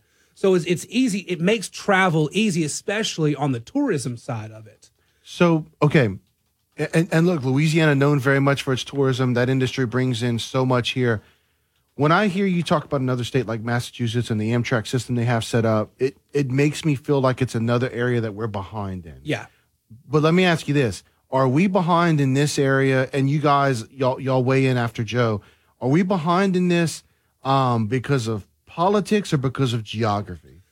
I think it's geography. Um, you consider you consider some place in the in the Northeast. You consider New York, Boston, some of these big cities, and that it's just that it's big cities, very crowded cities, but everything is so close together. Yeah. In Louisiana, the biggest cities we have are hours apart from each other. So you can, hey, you can fly into Shreveport, Alexandria, Lafayette, Baton Rouge, New Orleans, and you can say, but I also want to visit, you know, the oldest town of the Louisiana Purchase. Let's go to Natchitoches, fly into Alexandria, take an Amtrak that's 40 minutes to an hour between Ellic and Natchitoches. Yeah. Visit Natchitoches for a while, come back, but you can't do that if you're in, say, New Orleans, but you want to visit the historic stuff in, you know, the central or, or northwest part of the state.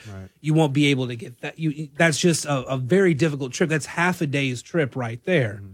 So it, on the tourism side of it, you got to plan your trip very accordingly. If the if the train if a possible train service is what gets you there, but again, we're talking a 10, 15 year project at minimum because of where the economy is and, and and all of the infrastructure. I mean, we're still trying to rebuild some bridges in the state, much less building an entirely new train system. I, I think it's vitally important we ask right now because I, I, I'll be honest. I, I'm pleading ignorance right now. Amtrak is a concept to me. I have not seen an Amtrak train. I have not read about Amtrak, and I don't know how long, except that Joe Biden used to ride them.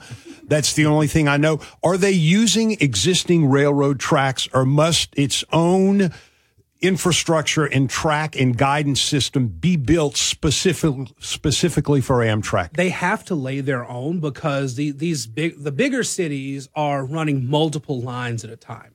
So you can take an old train depot, but you still got to build uh, new lines to go, maybe with the existing ones. But you have to have multiple lines in order to make it work. Okay. Well, uh, so I kind of retract what I said earlier. Remember what my first comment was? It's low hanging fruit. I'm thinking they're using existing railroad tracks. Bah, not going to happen.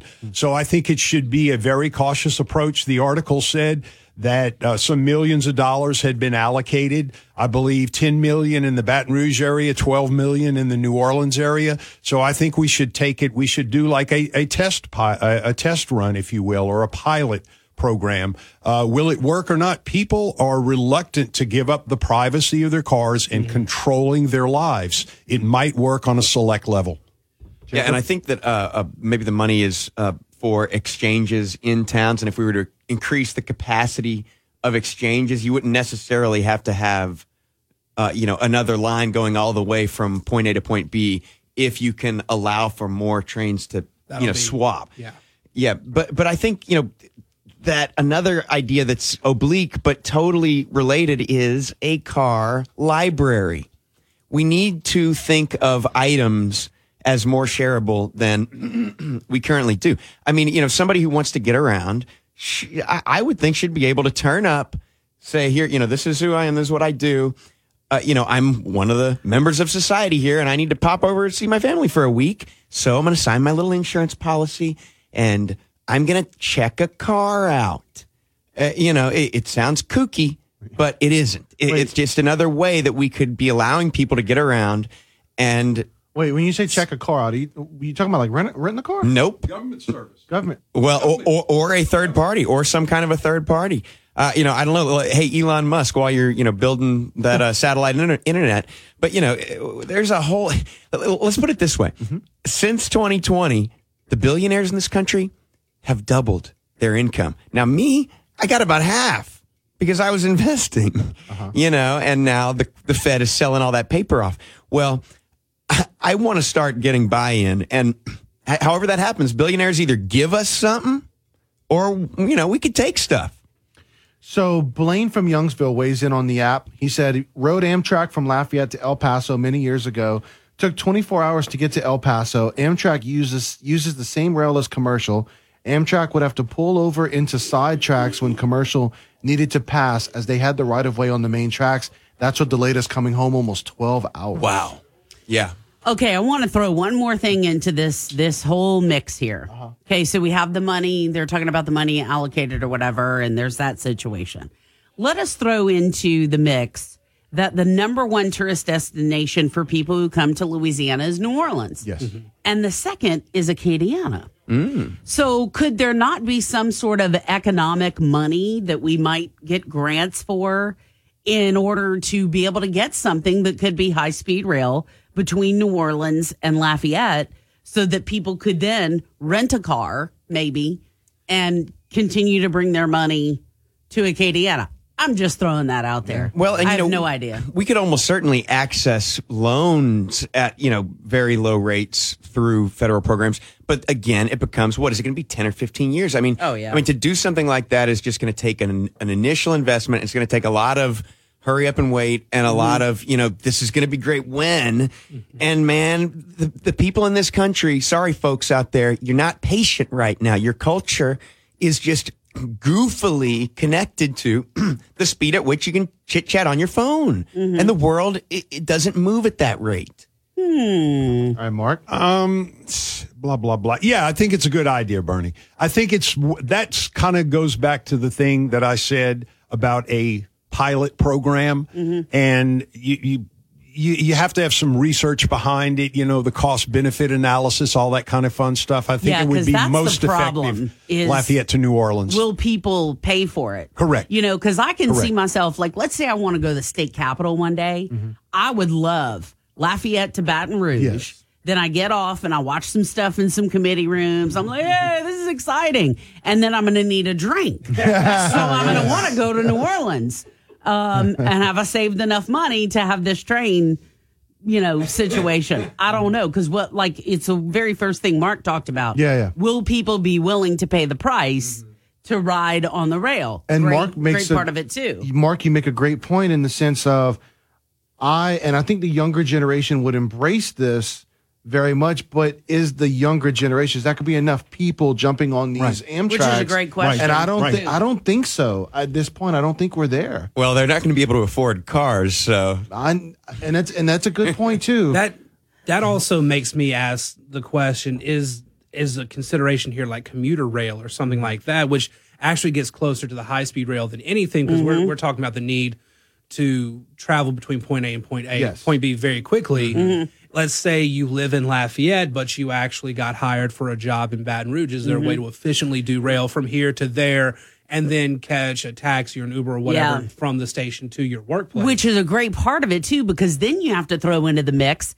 Once we had COVID, the technology allowed so many different people to work from home. Yeah. You know, and so that's a part of it. But I'm with you. What if you have to be in the office? Mm-hmm. What if you have to go to New Orleans and you don't want to cross the bridge? Yeah. You know, I can see myself saying, "Oh yeah, I would I would jump on a train." But again, it's all can we afford it because aren't they subsidizing millions of dollars for some of these trains that already are in the Northeast? Mm-hmm. Haven't Probably they done that for years? Yeah, Probably billions. Every major spending bill is always going to the repair and the upkeep repair and these. upkeep. And do we have any billionaires in Louisiana? Does anybody No, see, that's know a another. We don't have we don't have opportunities for private investment in Louisiana. Oh, we got two billionaires in Lafayette. Yeah, we have a ton of billionaires in Okay, wait a minute. That's why I asked that question because I was Yeah. like, well, I'm gonna not, not going to name my them? good friends Clem and Joe. Clemens show. And what does that have to do with the cost of tea in China? I mean, if I want to be a billionaire, I'm going to save and save and save and save and sacrifice and get some partners and do what these, what most people who are rich, millionaires, billionaires do, take huge risks and work extremely hard. Right. So is it that, you know, the rich get richer the and the poor get poor? Louisiana has break. one billionaire. okay. And you got uh, if y'all really thought hard about it, y'all could figure out who it is. I don't know what it has to do with the Okay. cost of tea in China. Yep. Let me give an example of what But- I think would just be. just answering the question though. Yeah, Yeah, Gail no, I I was got just you. I throwing got that you. out there. Yeah, it's Gail an, Benson. an excellent thought about how why I would jump on an Amtrak or some other type situation. New Orleans Saints football. Yes, I'm going to go to a Saints football game Yeah. on Sunday. I would go to more. That is I the can tell you biggest that right doggone now. hassle. Yes. So I would love to jump on a train and mm. Save be on the able parking to, would be worth it. Yes, Yeah. be able to get off in New And Orleans annoyance. and then Yes, and the annoyance. transported to downtown New Orleans to the dome and then just have a marvelous day and not have to worry Same- about driving. Same thing for people on both sides of Baton Rouge who want to go to LSU games. Uh, Yep. Amen to that. You or know, Pelicans, man. I've been wanting Yeah. to go in and yeah. yeah. You never I- been to Pelicans? No, It's great, man. Ah. I don't it's know if I can constant a entertainment all the time. I believe that. Yeah, Constant yeah. entertainment. If anyone has Pelican tickets and they want me to go for them one time, y'all just call yo pal Burn because I don't think I can afford it. But if you have season tickets and you're not going to a game, please call me. I And- love And basketball. Burn, if you have two tickets, I know I'm gonna call Jake. I have to tell I Jake. just- that's a great name. I just- taking my little brother Jake to the game. Right. I'm going to write up a proposal and send it in. We could call it the marvelous transportation line ah. down here in Louisiana. I love it. I Scott. Scott from Plaisance says, uh, Good morning, y'all. Amtrak is a federally owned corporation. It's a mess, never on time. Safety is also questionable. And Blaine checks in again and says, Mark, would it stop at Frank's? because those are it should because those are the best Bloody Marys in America, baby. it should have a, a stop at Frank's. but that would be another I- issue. You know, is it, uh, two years out and it's running? Is it reliable? You Yeah. know, can, can we? All right, y'all. We could talk about this the rest of the hour, but we need to take a break and move on to another uh, discussion item. cracking the whip. Yeah, let's uh, let's do that. This was fun though. I, Yes, I really enjoyed the conversation here. Let's uh, take this quick break. We'll be right back. Please, someone take me to Frank's. Call the show at 232 1542. 232 1542. Then listen live anytime with the free KPEL News app. Free in the App Store or Google Play. News Talk 96.5 KPEL, broadcasting from the Matthew James Financial Studio. Find out more about how they can help you at matthew-james.com.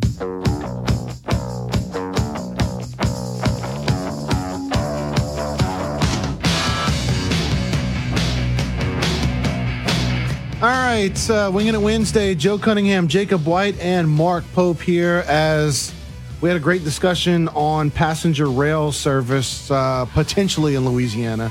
I don't even know if we're going to see it in, in our life. Well, I don't know Okay. if we'll see it in our lifetime. Probably uh, not. Jacob. I don't know, Uh, what are you saying? I'm, I'm going to make it a while. Uh, no, but whoa, I mean, me. If I last 50 years, Yeah. I'll get to see the first car. I don't know, man. Louisiana just Eke takes out. forever. I don't know. Yeah. I really like you talking 10, 15 years if we start doing it like now. I I think honestly, it's y- y- y'all.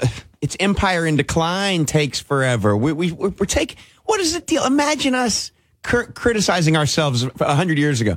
you, know, well, what are we doing? Let's just lay some rail down. Uh, what is? I, I don't know. I mean, I I don't want to be extincting anything in the process, but you know. All right, I didn't mean to get you riled up again on it. We let, us move on. All right, so the 2022, 2022 midterm elections are coming up. Could a GOP wave be forming? All but two states, Louisiana and Delaware, have qualified candidates. JMC Analytics pollster and political analyst John Couvillon says he suspects a Republican wave is forming, and he based that on election and polling data going back to 2010. Now, Joe, this will be something that we'll start with you this time, um, especially as someone that studies politics and the numbers, as you were just telling me earlier. You're a stats guy. Yeah. Are the stats rightfully suggesting that we're, we've got a red, red wave coming up, or the Republicans going to do something to mess it up? I mean, the, the Republicans are are qualified uh, at at snatching uh, defeat from the jaws of victory. Absolutely. So I, I don't put it past the Republican Party to screw this up. And in fact, in a couple of states, I'm very wary of a couple of candidates. Uh, particular Dr. Oz in Pennsylvania was a horrible mistake. That's your favorite. Uh, and then uh, it right now, Eric Greitens, the former governor of Missouri, is uh, the front runner in the Senate primary there for the Republican Party. Very wary about that. Uh, I'm really hoping that the uh, the current Attorney General of Missouri, Eric Schmitt, uh, actually is able to pick it up, and, and and there's some indications that he might be gaining some traction there. But look, in the Republican Party, things are looking good. And it's not so much because of anything the Republicans have done, it's that the Democrats have done. Now, first of all, midterm elections, part of what Couvillon's talking about in that story is that if you look historically at midterm election data going back to 2010 and even beyond that, the party in power suffers losses during the midterm elections. It's just a given. The party in power, if anything goes wrong, is given blame. The party in power, if they run unchecked, uh, get the the voters kind of temper that power a little bit. There's always something. What's happening with the Democrats right now is that all of the polling is going against them. In particular, and I think this is the biggest indicator that a not just a red wave but a tsunami is coming, is that Republicans on the generic ballot, a generic Republican versus a generic Democrat, Republicans are averaging up about two two to three points, which we've never really seen before. Uh, we didn't even see that back in uh, 2010 and 2014, which were good years for the GOP. We're looking at the data, we're looking at the polls with very few exceptions. I mean, uh, the Cook Political Report, a nonpartisan uh, elections analysis firm, is saying the Republicans could be picking up as many as 35 seats in the House. 20 to 35 seats is kind of the, the baseline mm-hmm. that we're seeing on this. In the Senate, the odds from 538 are about 50 to 55 percent that the Republicans will take control of the Senate. Mm-hmm. So it's almost a given that the Republicans are going to get the House. The majority by the Democrats is razor thin. It's not a good year for Democrats. In the Senate, depending on Georgia, Pennsylvania, and Arizona in particular, as long as the Republicans can net one seat in the Senate, they get control of the Senate. That's all they need. They just need to flip one seat. Wait, I thought they controlled it now. Well, I mean, the most powerful man in the Senate is Joe Manchin, followed by Mitch McConnell, followed by Nancy Pelosi, followed by. Well, she's in the House. I know, Yeah. that's, oh, that's I the see. point. Yeah. Chuck Schumer is near the bottom of the list on people who have actual control in the Senate. It's pretty actually funny uh, that this guy, who has been just a horrible Senate leader, uh, has been able to uh, claim the leadership role. I'm surprised that the Democrats have not tried to fix that. But all signs point to a big Republican year this year. All right, Jacob. Yeah, I mean that's undoubtable. You know, the Democrats just seem to it's either Dane Cook or Tosh Daniel Tosh who does this joke where it's like you know blah blah blah blah blah and like by the end of it you know everyone's laughing and then so, so it's like one guy in the audience is still getting it. You know he gets extremely obscure and it's like a D and D monster that was you know yeah he's like you see what I did there? And he explains it. Yeah. that's that's where we are with the Democrats. They're at the part of the joke where you know they are trying to cultivate the smallest possible electorate uh, you know, th- th- they're, they they got five people left on their side. I, I don't know. And the thing is that the Democrats still, to me, that's who I vote for because to me, they're the ones who might do some Robin Hood stuff. and, and, and, and the problem is that it, when they try to tell that story, y- we all think we're Robin Hood. You know, I mean, I may, I, rather, excuse me, we all think we're the sheriff of Nottingham. You know, I make whatever, some ludicrously low amount of money. Uh, Eh, eh, but you know, I'm I'm able to pay my bills and stuff. And when the Democrats start talking, I feel like they're coming after my money. I'm talking about 1,500 people in this country who we could snatch half their money, and suddenly we got a few trillion to play with. And guess what? They're all going to sleep comfortably. That's who I'm talking about. The actual sheriffs of Nottingham. You know, you don't. You, wh- wh- which billionaire do you not like? We'll take Elon Musk's money and we'll take Warren Buffett's money. How about that, guys? That's who I want.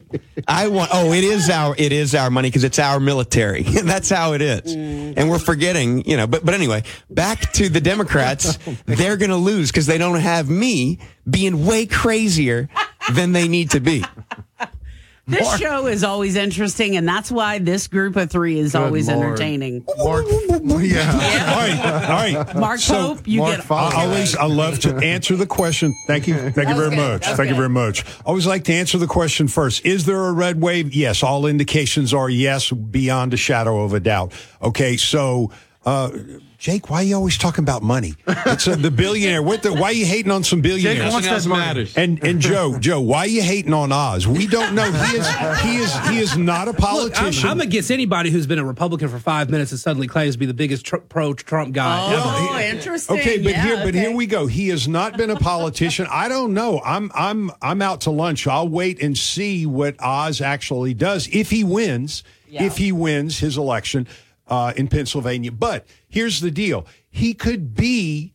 Uh, everything we've heard, everything he's done, he could be a, a brilliant politician uh, to the likes of Bill Clinton. Shazam! Bill Clinton had all these issues going. He said, Well, Shazam, I'm not winning on this one. I think I got to pivot and do things differently. And he was. He was brilliant in that sense. He was a brilliant politician. So we don't know the performance of a lot of these folks, these candidates, and uh, time will tell. And by the way, here, here's an interesting one. Going back to 1974, we're looking at presidential popularity in in since 1974 who is the highest the president with the highest ranking approval numbers Is it Reagan? Clinton? Reagan?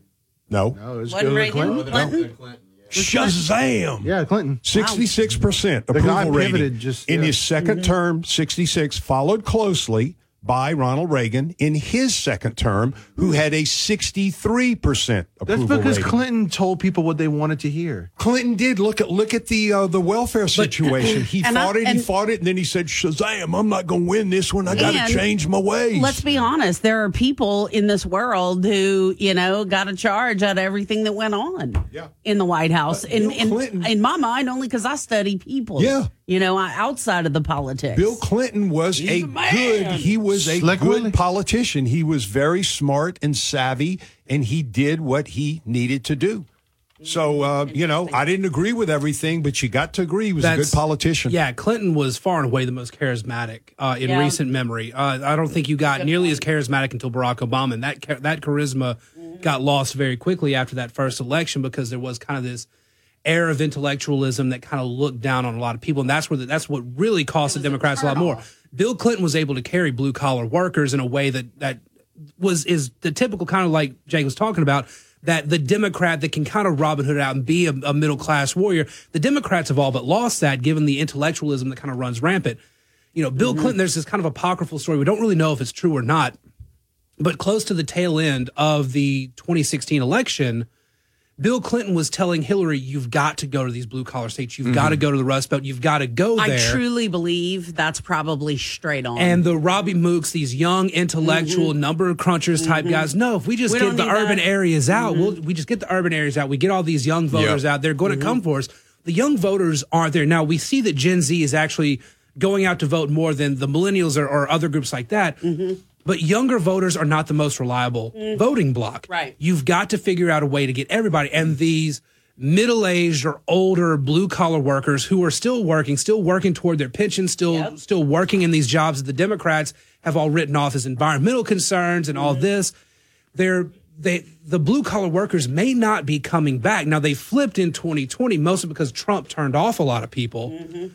But in 2016, union households in the Rust Belt split between Clinton and Trump. That was a big warning sign that a lot of people should take a lot more note of. I agree, a Well- hundred percent. Yeah, I, I don't see the blue collar base coming back to the Democrats because now we've had Obama in uh, 08 and the you know as that crash happened, as everybody in the country with with you know money in the market and not enough money, you know, equity in their house wanted him to do something, you know, the thing that right now I'm calling for, cap the banks.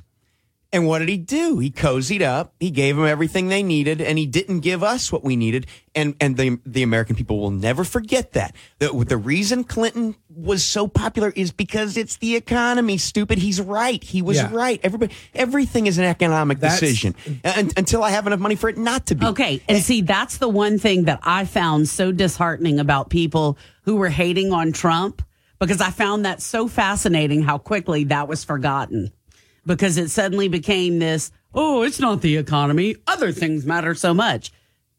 You know, I mean, you Well, know, that's, well, but I mean, but let's be honest. We don't. When we look at the effects of policy, they don't happen immediately. We want to build That's a right. train. We don't immediately mm-hmm. have rail, and so right now we are dealing with a lot of the effects of Trump's decisions, the quantitative easing. Now we're that's why the economy's crashing. We're selling th- those mortgage-backed securities back.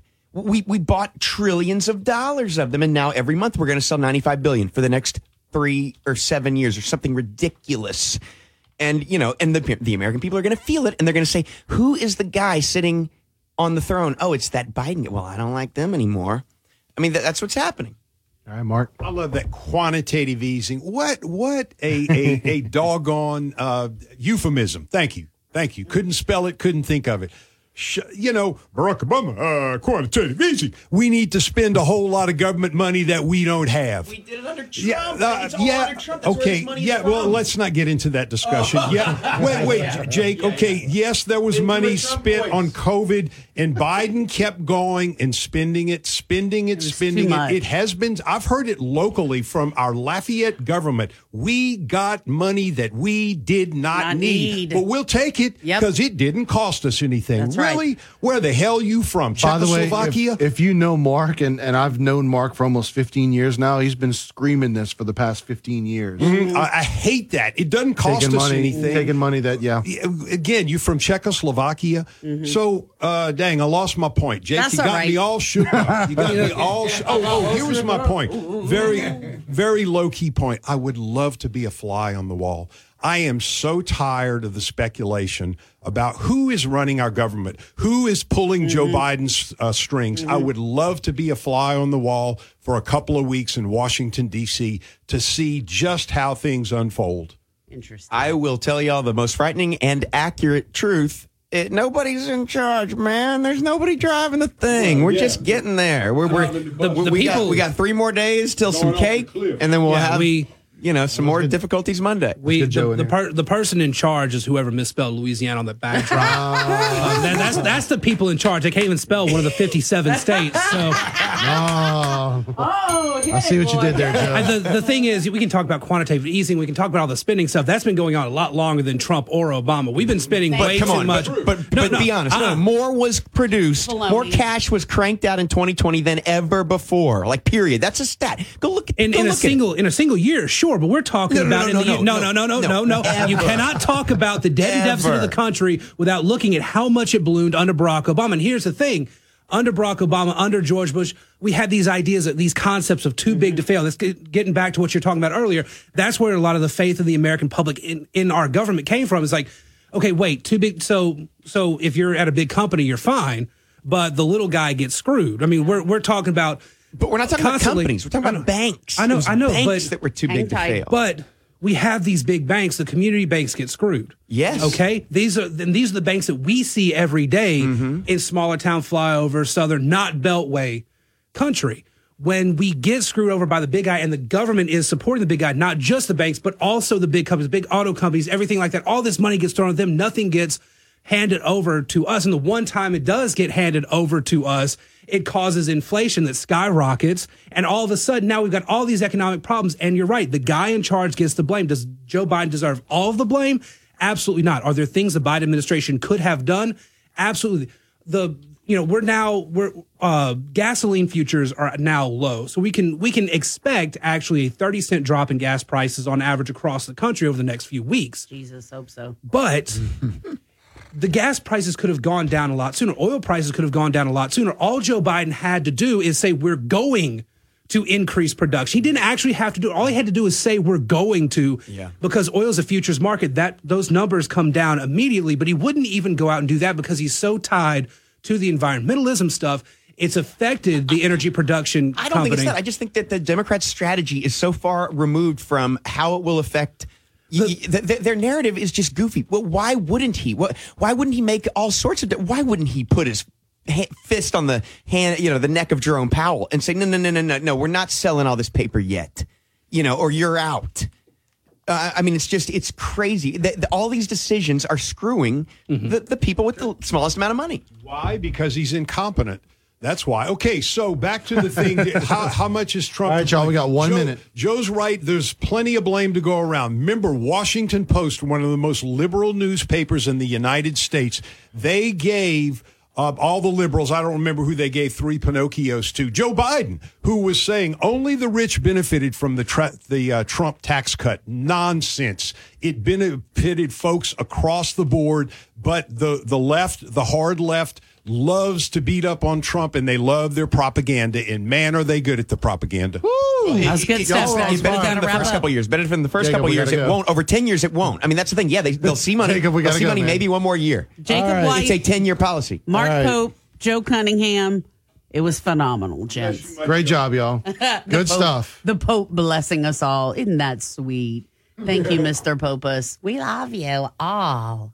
News Talk 96.5 KPEL, Breaux Bridge, Lafayette, a town square media station. Broadcasting from the Matthew James Financial Studio. It's in two hours. I'm Dave Anthony, Fox News. The accused 4th of July parade attacker in Highland, Illinois, Robert Crimo III, has a bond hearing. The suspected shooter has been charged with seven counts of first degree murder. Many more charges are expected, though, because the alleged gunman injured more than three dozen other people. They still haven't said why he opened fire on the people at the parade from atop a downtown business, but they say he planned the shooting for weeks. Fox's Grady Trimble in Highland Park. Among the seven murder victims, Kevin and Irina McCarthy, who left behind a two year old son. The toddler was found at the scene bloodied and alone after the shooting, and his photo was shared on social media before he was reunited with his grandparents.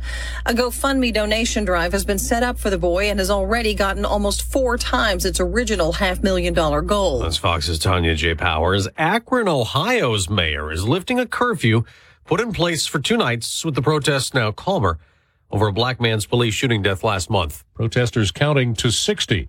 The number of times the coroner says 25 year old Jayland Walker was shot after a police pursuit.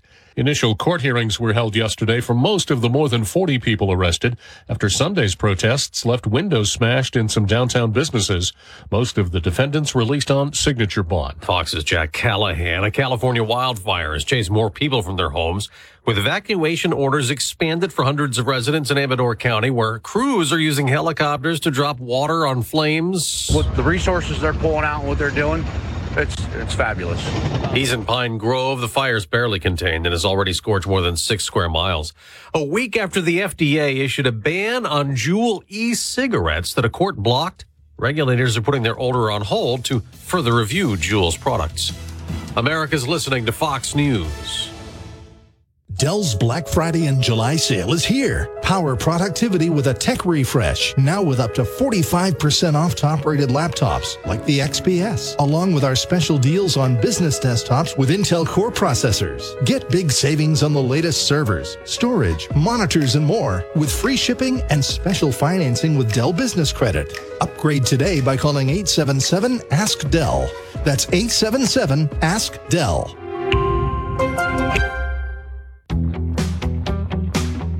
Every search you make, every click you take, they'll be watching you. Are you tired of being tracked online?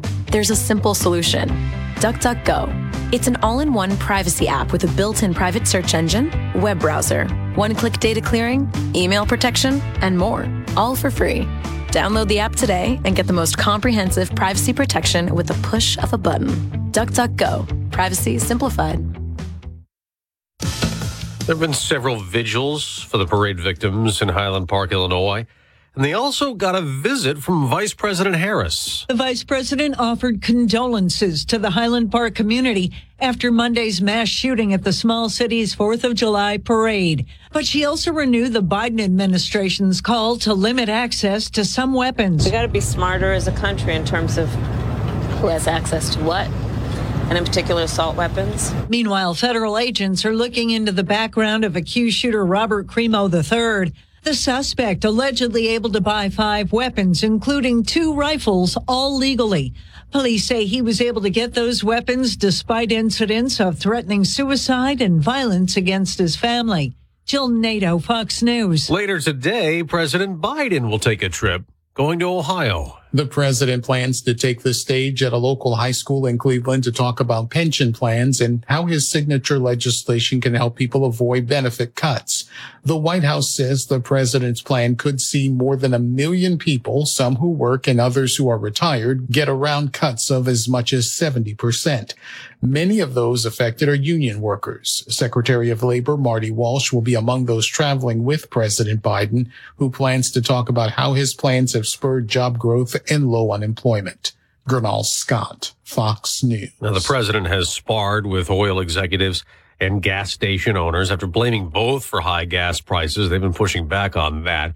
The prices have been coming down, falling 23 straight days and nearly a quarter from the record high. AAA's national average for regular now just under 478 per gallon. On Wall Street, stock futures have been down modestly before the opening bell. Legendary guitarist Carlos Santana said he'd be doing well the morning after he collapsed on stage in a concert in Michigan. He had heat exhaustion and dehydration. I'm Dave Anthony, Fox News. Want a financial consultant who sees things through your eyes? Talk to Jeff Gunnels, your local Charles Schwab branch leader at 337 265 4210. I'm Charles Payne, and this is the Fox Business Report. Voyager Digital, a cryptocurrency broker and lender, has filed for bankruptcy protection. It's reorganizing after the failure of one of its investors, hedge fund Three Arrows Capital. Voyager had already temporarily suspended withdrawals, deposits, trading, and rewards on its platform. Companies that protect businesses from hackers are cutting staff because of market turmoil. The Wall Street Journal says about 1,400 workers have been laid off since late May from cyber and privacy firms. The Federal Reserve's minutes from its recent meeting are released later today. Investors will be watching for signs of whether the Fed sees recession as a possibility and what the Fed plans to do long term to fight inflation. That's your Fox Business Report. I'm Ginny Cosola, invested in you.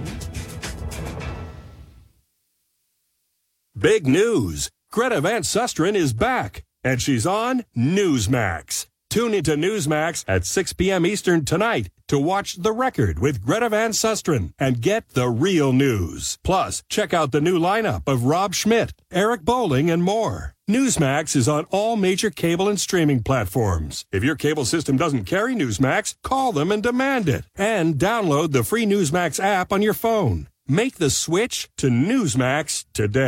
Your 24 7 news source on air, online, and with the KPEL News app. Now, the headlines from the KPEL News Center. Plenty of sunshine this morning, 78 degrees. It's 811. I'm Bernadette Lee. Carencro police say a single vehicle crash on Gloria Switch Road Monday night took the life of an 18 year old man from Scott. Police say Robert Salzman was eastbound on Gloria Switch. He lost control of his vehicle. That vehicle hit a cement culvert. Attorneys for Crowley Police Chief Jimmy Broussard have filed a motion asking that all charges against him be dropped, the charges for prosecutorial misconduct. And Broussard's attorneys argued that charges against him are political in nature and not well founded in law. A hearing on that motion is set for later this month. Many of you called yesterday about an increased police presence near the Islamic Center on the UL campus. A sheriff's spokesperson says that presence was in response to a warrant being served at a nearby home. That situation was resolved without incident. There is a boil water advisory for parts of Baldwin that's in effect this morning. Residents who live in LeBeau, 10th, Jolivet, 8th, 9th, Provost, and Lancelin Street areas need to boil your water for one minute before you consume it.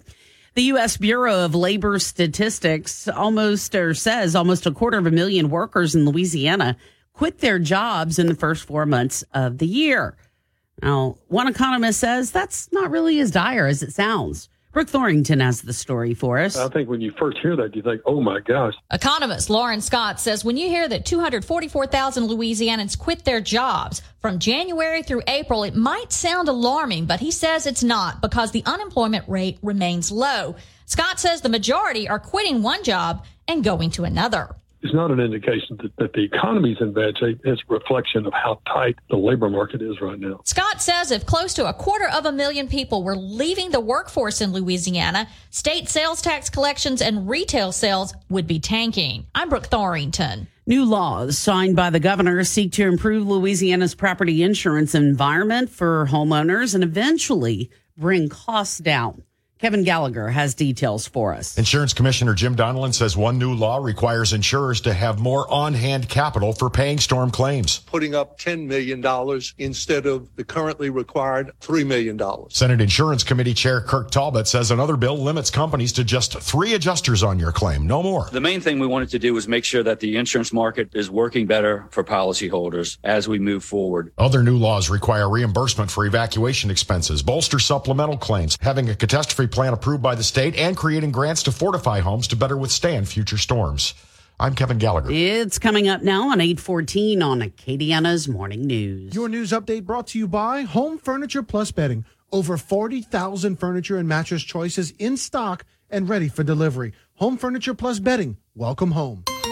A 60% chance for showers across Acadiana as we continue to deal with a lot of deep tropical moisture out there. And more or less going to be the case once again that we could be looking at widely scattered showers and some thunderstorms as we go through the middle parts of the day. Still, though, there's going to be just enough sunshine to get those temperatures up to about 92 degrees in the afternoon. It's still expecting fairly hot temperatures. Overnight tonight will be in the upper 70s and looking hotter as we get to the end of the work week. In fact, I think those temperatures probably going to be sitting in the mid 90s here as we get to Friday and Saturday. It does get a little bit drier. Rain chances will drop just a little bit more, but of course that comes with a little more sunshine. Again, that will probably start tomorrow and then continue through at least Saturday. Maybe another round of showers on the way for Sunday. From the Storm Team 3 Weather Lab, I'm KATC meteorologist Daniel Phillips on News Talk 96.5 KPEL. Right now, sunshine, 78 degrees here at the KPEL studios. Our weather update being brought to you by the folks at 360 Painting. If you want some folks to come to your home, make it look better, whether it's the whole house or you're just thinking, gosh, our den, it needs new paint. Hire the people who are very passionate about painting. 360 painting of Lafayette, it's going to look almost perfect. I mean, these people really enjoy what they do. It's their passion. It's been their passion for years. So it doesn't matter like how large your den might be, how small, like I have a small den. When it's someone's passion, they're going to work for that perfection. So whether you need the whole house done or you want the exterior of your home painted, trust people who love what they do. 360 Painting of Lafayette. They know and understand painting and they love it. They'll even do things like deck staining and concrete staining, garage floor coating, so that you really can add kind of like an addition onto your home. Check out 360 Painting of Lafayette today. You can trust them. They'll do great work for you. News Talk 96.5. KPEL. Right now, traffic. Got a little fender bender, South College Road at West Bayou Parkway. That's South College Road at West Bayou Parkway.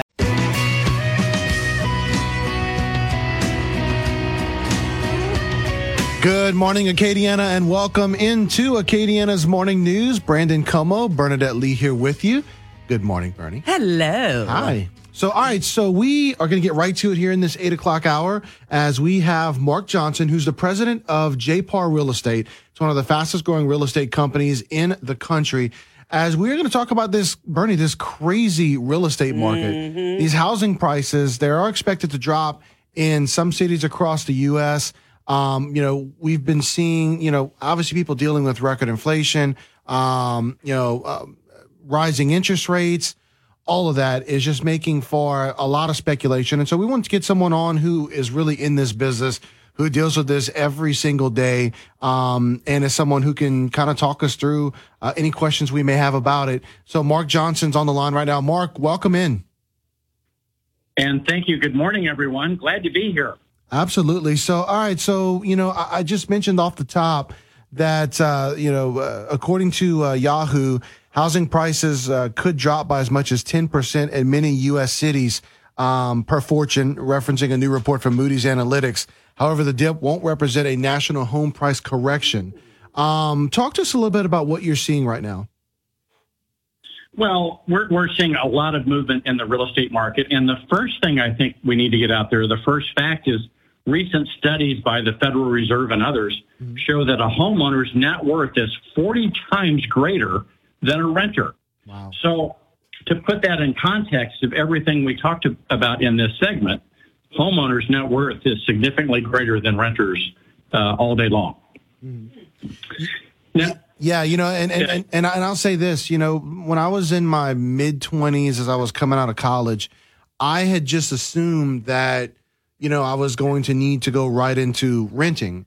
Um, and uh, it was a financial advisor got me on the track of thinking, you know, uh, not that it's wrong in all instances, but in many times renting can kind of be like throwing your money away. Whereas if you want to pay for space that you can actually own, it can actually benefit you in the long run. And I know that goes to what you're talking about here in somebody's net worth. It- It's really amazing. Uh, uh, for instance, it, you know, my, the, the house that we moved from, the, what it costs per month to pay for the mortgage was about half of what people were paying to rent homes in on that same block. It really can be a money saver down the line in buying your own home as it is to just renting. Absolutely. And I'm looking at Lafayette right now. It looks like the median rent uh, over the last seven days is averaging around $1,600 a month. Yeah. And so for, for your listeners who are, who are debating, um, you, you know, listen, a, a house is, a home is more than just an investment. It's where we live. It's where we grow up. It's where we, sometimes we die, you, you know, uh, with family around us. Uh, we, uh, all of these things. But we're seeing across the country, there are certain cities Lafayette in Louisiana doesn't appear to be uh, anywhere near this, but some cities are just not appealing to the millennials. And there's 73 million millennials and almost as many baby boomers, and they're moving around the country to places like Lafayette and Louisiana and, and uh, you know, all along the Sun Belt, Florida, Texas, uh, for, for a number of reasons. And so lo- local real estate is hyper local, right? It's dependent on jobs in the community, uh, the culture in the community, all of these things that come back to where people uh, enjoy living, recreational opportunities that you know you all have plenty of, right? Mm-hmm. So, so, and so I think our challenge is I'm, I'm looking at Lafayette right now. Right. Our, our challenge is, and, and here's why prices um, right now, the median price in Lafayette is hovering around 340,000. Uh huh. Right now in your community, there's about 300 listings for sale, and we need about 800. Oh wow. Oh wow. Yes. And in the state, yeah, in, in your state right now, there's about, and it's going up a little bit, about 1% to 2% each week, but not nearly enough. Mm-hmm. There's about 7,000 in the state, and we need 15,000. Wow. So why are there so, So there's many? just not enough homes for people buying. Why is that the case, Mark? Why is there such a big dispar- uh, discrepancy between people that are looking for homes and the ones that are available? Well, I, I think you have a couple reasons. One, you have uh, uh, baby boomers who are living longer and not moving out of the family home. Um, you know, whatever we call normal. You know, so they're extending their their their work life. If we go back to 2008 and uh, that crisis, you know, that's forcing some folks to work longer than maybe they had planned. Right. Um, you, you know, we, we went through the, the COVID issue where we had builders pull back, supply issues, and, and that just snowballed, right? And it's going to take uh, builders in, in all the local communities time to, to, to retool and build back up.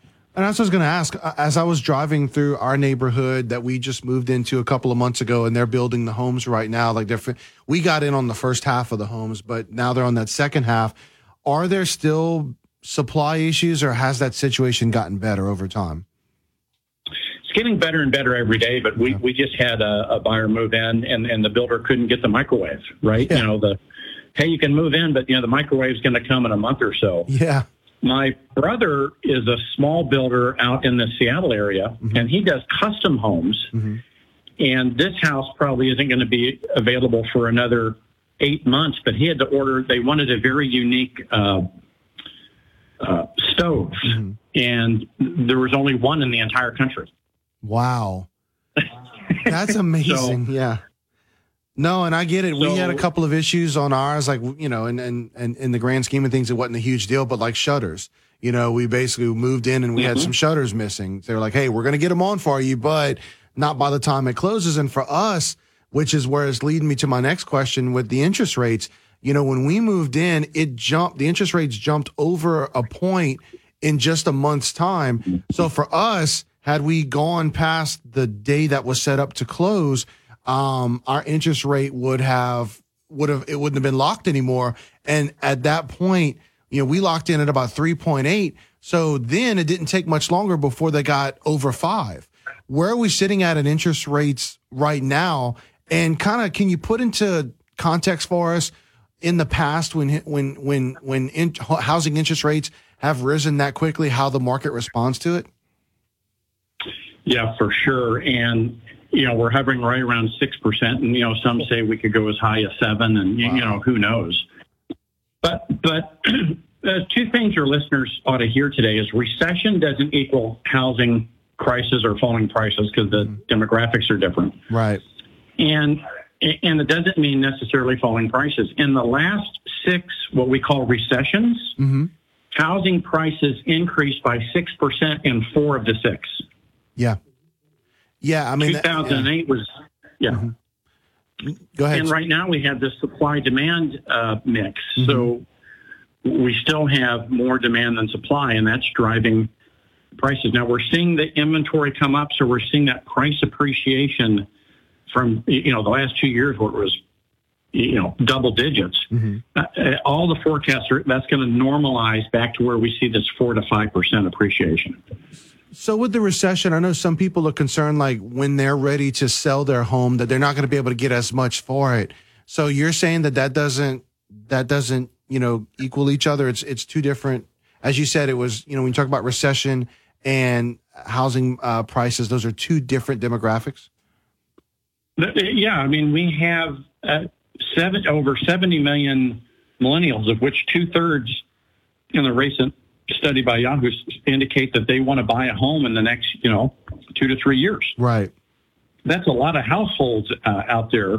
That's a totally different dynamic than we've ever had. It's it's the largest segment of the population besides the baby boomers, right? And Right. so two of those dynamics are moving around, and uh, you know that creates a lot of uh, housing opportunities. So basically, they're willing to pay whatever they need to to be able to get into a home, no matter how high these prices are going. Well, I don't know if I'd go that far. Yeah, yeah, yeah. you know, there there there obviously is you know budgets and financial constraints. And, Right. Um, uh, you know, but we have in, in nearly all these communities, the ones we're talking about have strong gro- job growth. We have uh, uh, decent wages. Um, you know, there, there's a significant number of those folks who can afford and want to to, to buy a home. You know, Gallup just did a report that uh, Americans picked, I think, for the seventh year in a row. You know, real estate is the best long-term uh, place to put their money, even though you know it's really not an investment; it's really a home, right? It's where you live and grow up and raise your family, right? Yeah. Let me ask you this: as far as investments go, and talking about real estate, buying property, um, what would you recommend as far as that goes? As far as for people that are maybe thinking about buying property, hoping that that land will pay off for them one day. Well, you know, uh, each situation is unique, and we teach our real estate agents who are self-employed individuals. Mm-hmm. you know, most of them only need to own five or six personal investment properties to mm-hmm. set themselves up for a decent re- retirement, and oh, and consumers can do the same. Mm-hmm. Um, we actually have a little formula that we walk them through of how they can buy one investment property a year uh, once they get themselves established. And, and we train consumers the same way. You know, uh, if if that's your desire, uh, you know, own, owning, uh, uh, having a goal, let's say, of buying one investment property a year for a couple of years is, uh, for, for many of us, uh, a smart move. So let me ask you this, and we're speaking to Mark Johnson. He's the president of JPAR Real Estate. Um, you know, some of the headlines I'll see out there: Are we heading for a housing market crash? What's what's your answer to that question? Uh, my answer would be, you know, I wish we all had a crystal ball. Yeah. But looking at the demographics, they're totally different than any other period of time in history. Um, I keep coming back to the the 70 million millennials Yeah. and the baby boomers. The two uh, there's just a tremendous amount. We no one thought millennials would buy homes until they did. Yeah. And and and now they are. Now at JPAR, we we've created a very unique thing because there's folks out there who who are listening to your show today who are thinking maybe I'd like to sell my home and move to a forever home. And we've created a very unique thing in the marketplace where consumers who are thinking of buying can work with a, one of our consultants to sell the home traditionally, swap it or trade it as easy as a car. Like, I'll give you this house for this house, and they trade, uh, or uh, outright I buy it. And so there there are options out there for folks. It's it's not a one size fits all. It's, it's unique to each person's specific um, goals and objectives. Wow. Mark Johnson has been our guest. Uh, Mark, man, thank you so much. Just you know, the the the housing um, issue just continues to stay in the news, and really wanted to get someone on who could shed some light on all this because again, you see all these conflicting headlines that are coming out about the market and you know um, whether it's the right time to buy or not and whether it's the right time to sell but um, it, it just sounds like we're living in and i know you've been doing this for a while it sounds like we're living in a unique time period in, in the housing market uh, history in this country It's a very unique time period. Uh, you know, in many cases, one like we've never seen before with with the supply constraints and that kind of thing.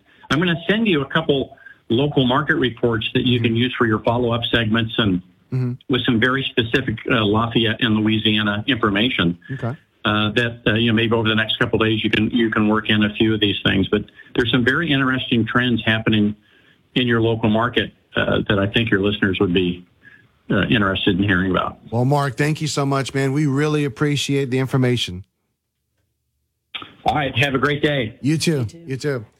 And uh, you see that that's why I wanted to get this guy on. He, I've had him on before on uh, when I've guest hosted on Moon Show, and you know sometimes you'll see some of the national headlines that go out, and it's not always you know just because a story is written nationally doesn't always mean it's written by the best experts. Right, sure. And so when you have someone that's living and breathing this this all the time, you know it's good to hear from them as they can shed the proper perspective on it. Yes, and that's it, the proper perspective. So Because I guess for me, I've always been thinking for the past several months, oh, it's gonna, I'll go down in flames. There'll be a big bubble. But Yeah. after listening to this guy, I'm like, oh, okay. This seems much more confident, much more um, doable, I think, Yeah. for the average person. the thing that's fascinating to me is that even though prices are going up on these homes and you know every time you know and, and anytime you have people that are having struggles through the recession people are still overall buying the homes and the other thing that and, and he gave you know he mentioned that it's happened on many different instances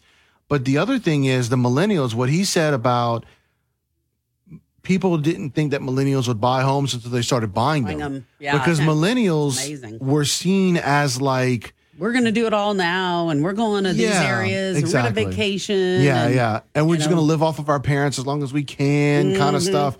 But no, millennials are getting older and older and they're realizing, hey, I want a family of my own and I want to be able to have a house for that family. Mhm. And now they're flooding the market. Well, and with them being so tech savvy Yeah. and living in that world, I think in many ways they may understand that side of it better than maybe some of us middle aged people Mhm. or older people. Right. In the sense that, yeah, if you're making an investment in this house, this is probably the largest investment you'll make in your life. Yeah. No, it know? is. It it, it, it is. Uh, you're absolutely right about that. I like millennials more now that I know they're buying more houses. I really do. Yeah, yeah. I don't know. Yep. All right. Well, let's go ahead and take this break. All right. When we come back, we'll continue on with the Acadiana's morning news right after this. News Talk 96.5 KPEL, broadcasting from the Matthew James Financial Studio. Find out more about how they can help you at matthew-james.com. Your 24 7 news source on air, online, and with the KPEL News app. Now, the headlines from the KPEL News Center. KPEL News Time coming up now on 839. A quick look at headlines today nationally. The 21 year old suspect facing seven first degree murder charges in connection with the shooting at the 4th of July parade outside of Chicago appears in court today. Fox's Garrett Tenney in Waukegan, Illinois, with details. Prosecutors will be asking a judge to deny bail to Bobby Crimo at his court hearing. Investigators say the suspect planned the attack for weeks, dressed like a woman to blend into the crowd, wrapped his rifle in a red blanket, and used a fire escape to climb up to the roof of a local business where he fired more than 70 rounds, killing seven people and injuring dozens more. After police searched the suspect's home, they found a total of five guns, which were all purchased legally, despite several concerning incidents three years ago. First, police responded to an attempted suicide, and then a few months later, he was flagged as a clear and present danger after threatening to kill his family. Illinois State Police say the red flag laws were not triggered because no one in the family made a complaint. Three months after the incident, the father sponsored the son's application to obtain a firearm owner ID card. Vice President Kamala Harris visited Highland Park Tuesday and made renewed calls for lawmakers to ban assault style rifles. Well, today is the deadline for the recall campaign against Los Angeles District Attorney, Attorney George Gascón to submit their collected signatures.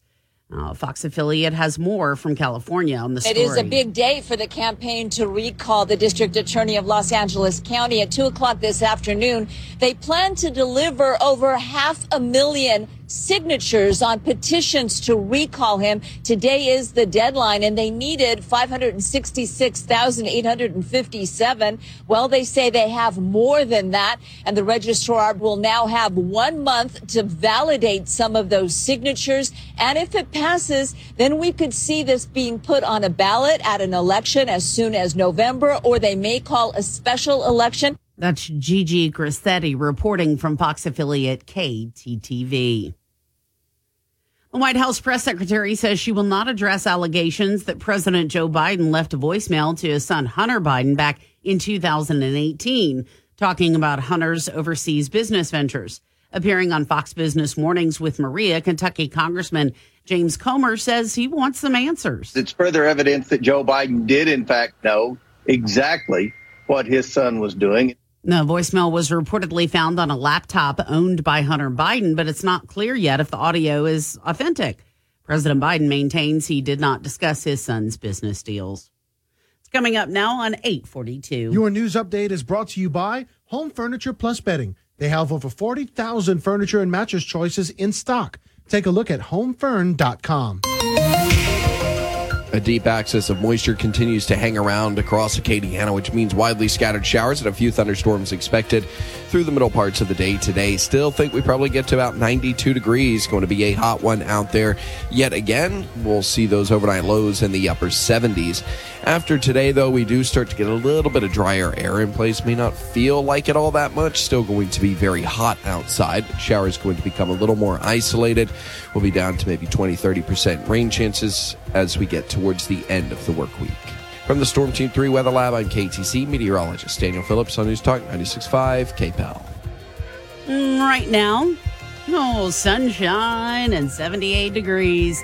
So it is pretty looking out there. That's the good thing. All right, do you hate bugs? Oh, I hate bugs. Mario Weiss is a friend of mine. He's just terrific.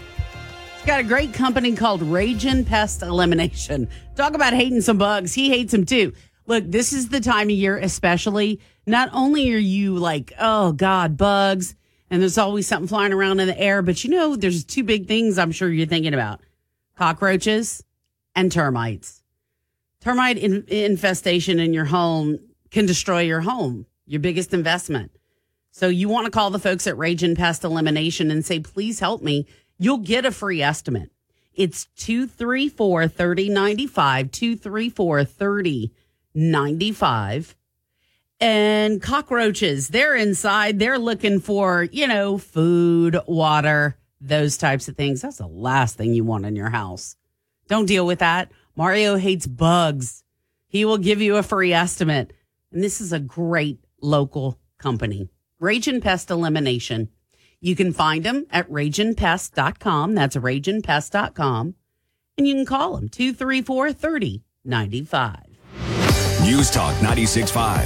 KPEL. Right now, traffic. We've got a fender bender, North University at I 10 westbound. That's North University at I 10 westbound.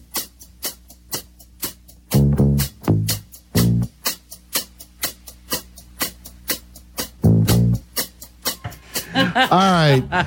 You ready for this, Bernie? Some I'm 4th of. July trivia. I think it would be fun. I'm going to try. I know the holiday is past, but I still feel like we're we're still in the week because we've got all these uh, stories coming out about the you know Fourth of July related. Yeah, okay. I'm all about it. So let's do our trivia today, um, Fourth of July theme. Okay, so who is the author, Bernie, of the Pledge of Allegiance? the author of the Pledge of Allegiance. All right, multiple choice. Okay. Okay, either Francis Scott Key, John Stafford Smith, or Francis Bellamy.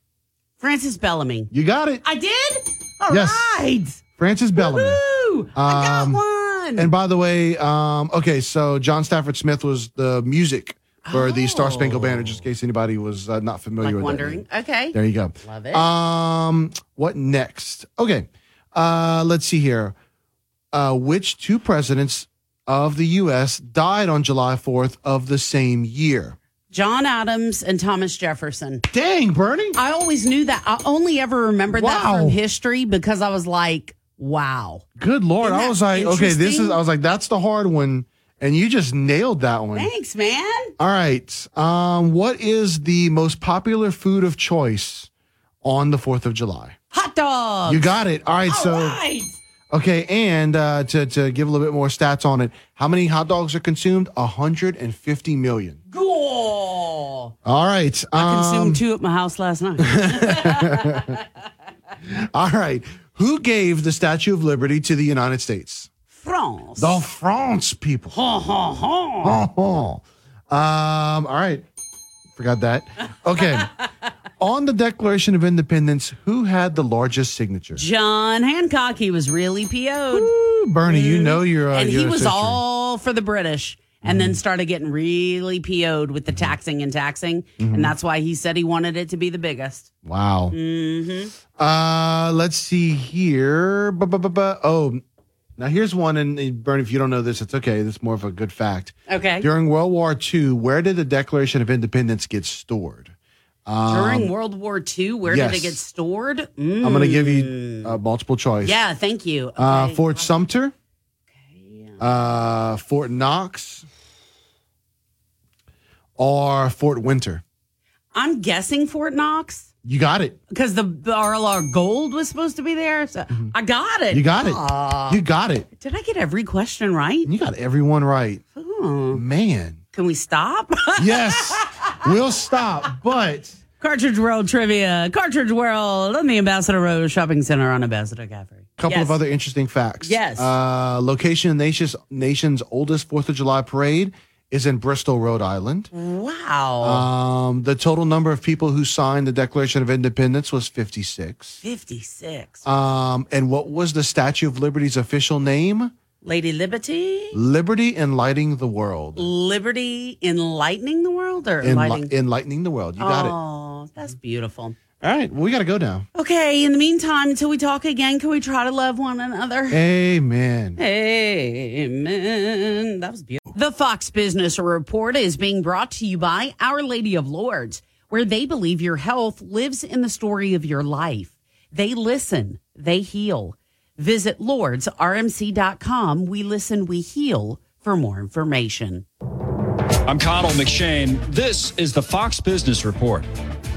The Federal Reserve releases the minutes from its recent meeting today, offering some background on its interest rate increases. Tyson Foods is expanding in the Middle East, buying a stake in Supreme Foods Processing and ADC based in Saudi Arabia. Supreme produces chicken and beef distributed across the Middle East.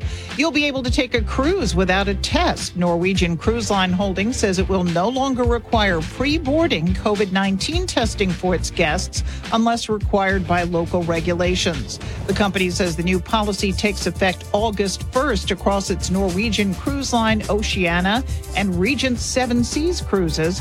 Norwegian says the change is in line with the rest of the travel, leisure, and hospitality industry. That's your Fox Business Report. I'm Ginny Cosola, invested in you. Big news. Greta Van Susteren is back, and she's on Newsmax. Tune into Newsmax at 6 p.m. Eastern tonight to watch The Record with Greta Van Susteren and get the real news. Plus, check out the new lineup of Rob Schmitt, Eric Bolling, and more. Newsmax is on all major cable and streaming platforms. If your cable system doesn't carry Newsmax, call them and demand it. And download the free Newsmax app on your phone. Make the switch to You're listening to American Ground Radio's Morning Minute. While overseas, President Joe Biden said the U.S. Supreme Court was, quote, destabilizing. And he said this in Madrid, Spain, during a press conference, and no one was surprised or shocked that the President of the United States just attacked a co equal branch of government on foreign soil. Now, in 2017, it was a completely different story when Trump criticized federal court decisions. Biden then said it was dangerous to attack the institutional structures that govern us. And yet, here you have the President of the United States advocating for the abolishment of the Supreme Court and the very rule of law, all because they didn't get their way. American Ground Radio, where building a better America begins with building a better us. Return each weeknight from 9 to 10 p.m. with Louis R. Avallone and Stephen Parr on News Talk 96.5 KPEL and streaming live at KPEL965.com. News Talk 96.5 KPEL, Breaux Bridge, Lafayette, a Townsquare Media station. Broadcasting from the Matthew James Financial Studio. He plans to plead not guilty.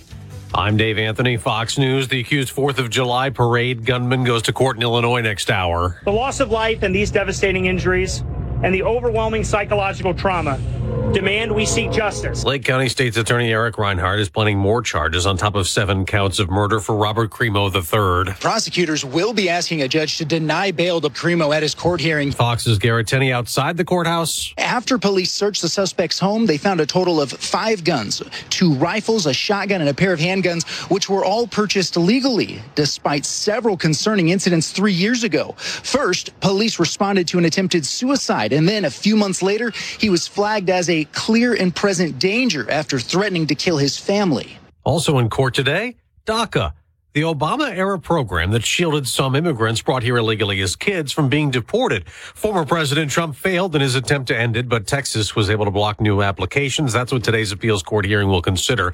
In Georgia, the prosecutor investigating the former president's attempt to get election results overturned has subpoenaed Republican Senator Lindsey Graham, also wanting Trump attorney Rudy Giuliani and others on the Trump legal team to testify before a special grand jury. President Biden will travel to Cleveland, Ohio today to put a pension plan funding proposal out there as a new poll puts his approval rating at just 36%. Monmouth University finding that only 10% of the country believes that things are heading in the right direction, and a staggering 88% believe the country is heading the wrong way.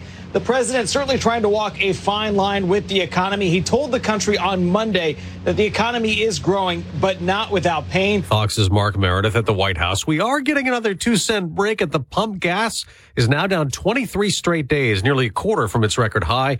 AAA's national average for regular now about 478 per gallon. America's listening to Fox News. Dell's Black Friday and July sale is here. Power productivity with a tech refresh, now with up to 45% off top rated laptops like the XPS, along with our special deals on business desktops with Intel Core processors. Get big savings on the latest servers, storage, monitors, and more with free shipping and special financing with Dell Business Credit. Upgrade today by calling 877 Ask Dell. That's 877 Ask Dell.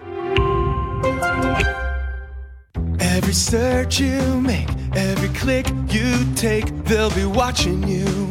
Tired of companies like Google and Facebook watching everything you do online? There's actually a simple solution DuckDuckGo. It's an all in one privacy app with a built in private search engine, web browser, one click data clearing, email protection, and more, all for free. Download the app today and get the most comprehensive privacy protection with the push of a button. DuckDuckGo. Privacy simplified. A deep axis of moisture continues to hang around across Acadiana, which means widely scattered showers and a few thunderstorms expected through the middle parts of the day today. Still think we probably get to about 92 degrees. Going to be a hot one out there yet again. We'll see those overnight lows in the upper 70s. After today, though, we do start to get a little bit of drier air in place. May not feel like it all that much. Still going to be very hot outside, but showers going to become a little more isolated. We'll be down to maybe 20, 30% rain chances as we get towards the end of the work week. From the Storm Team 3 Weather Lab, I'm KATC meteorologist Daniel Phillips on News Talk 96.5 KPEL.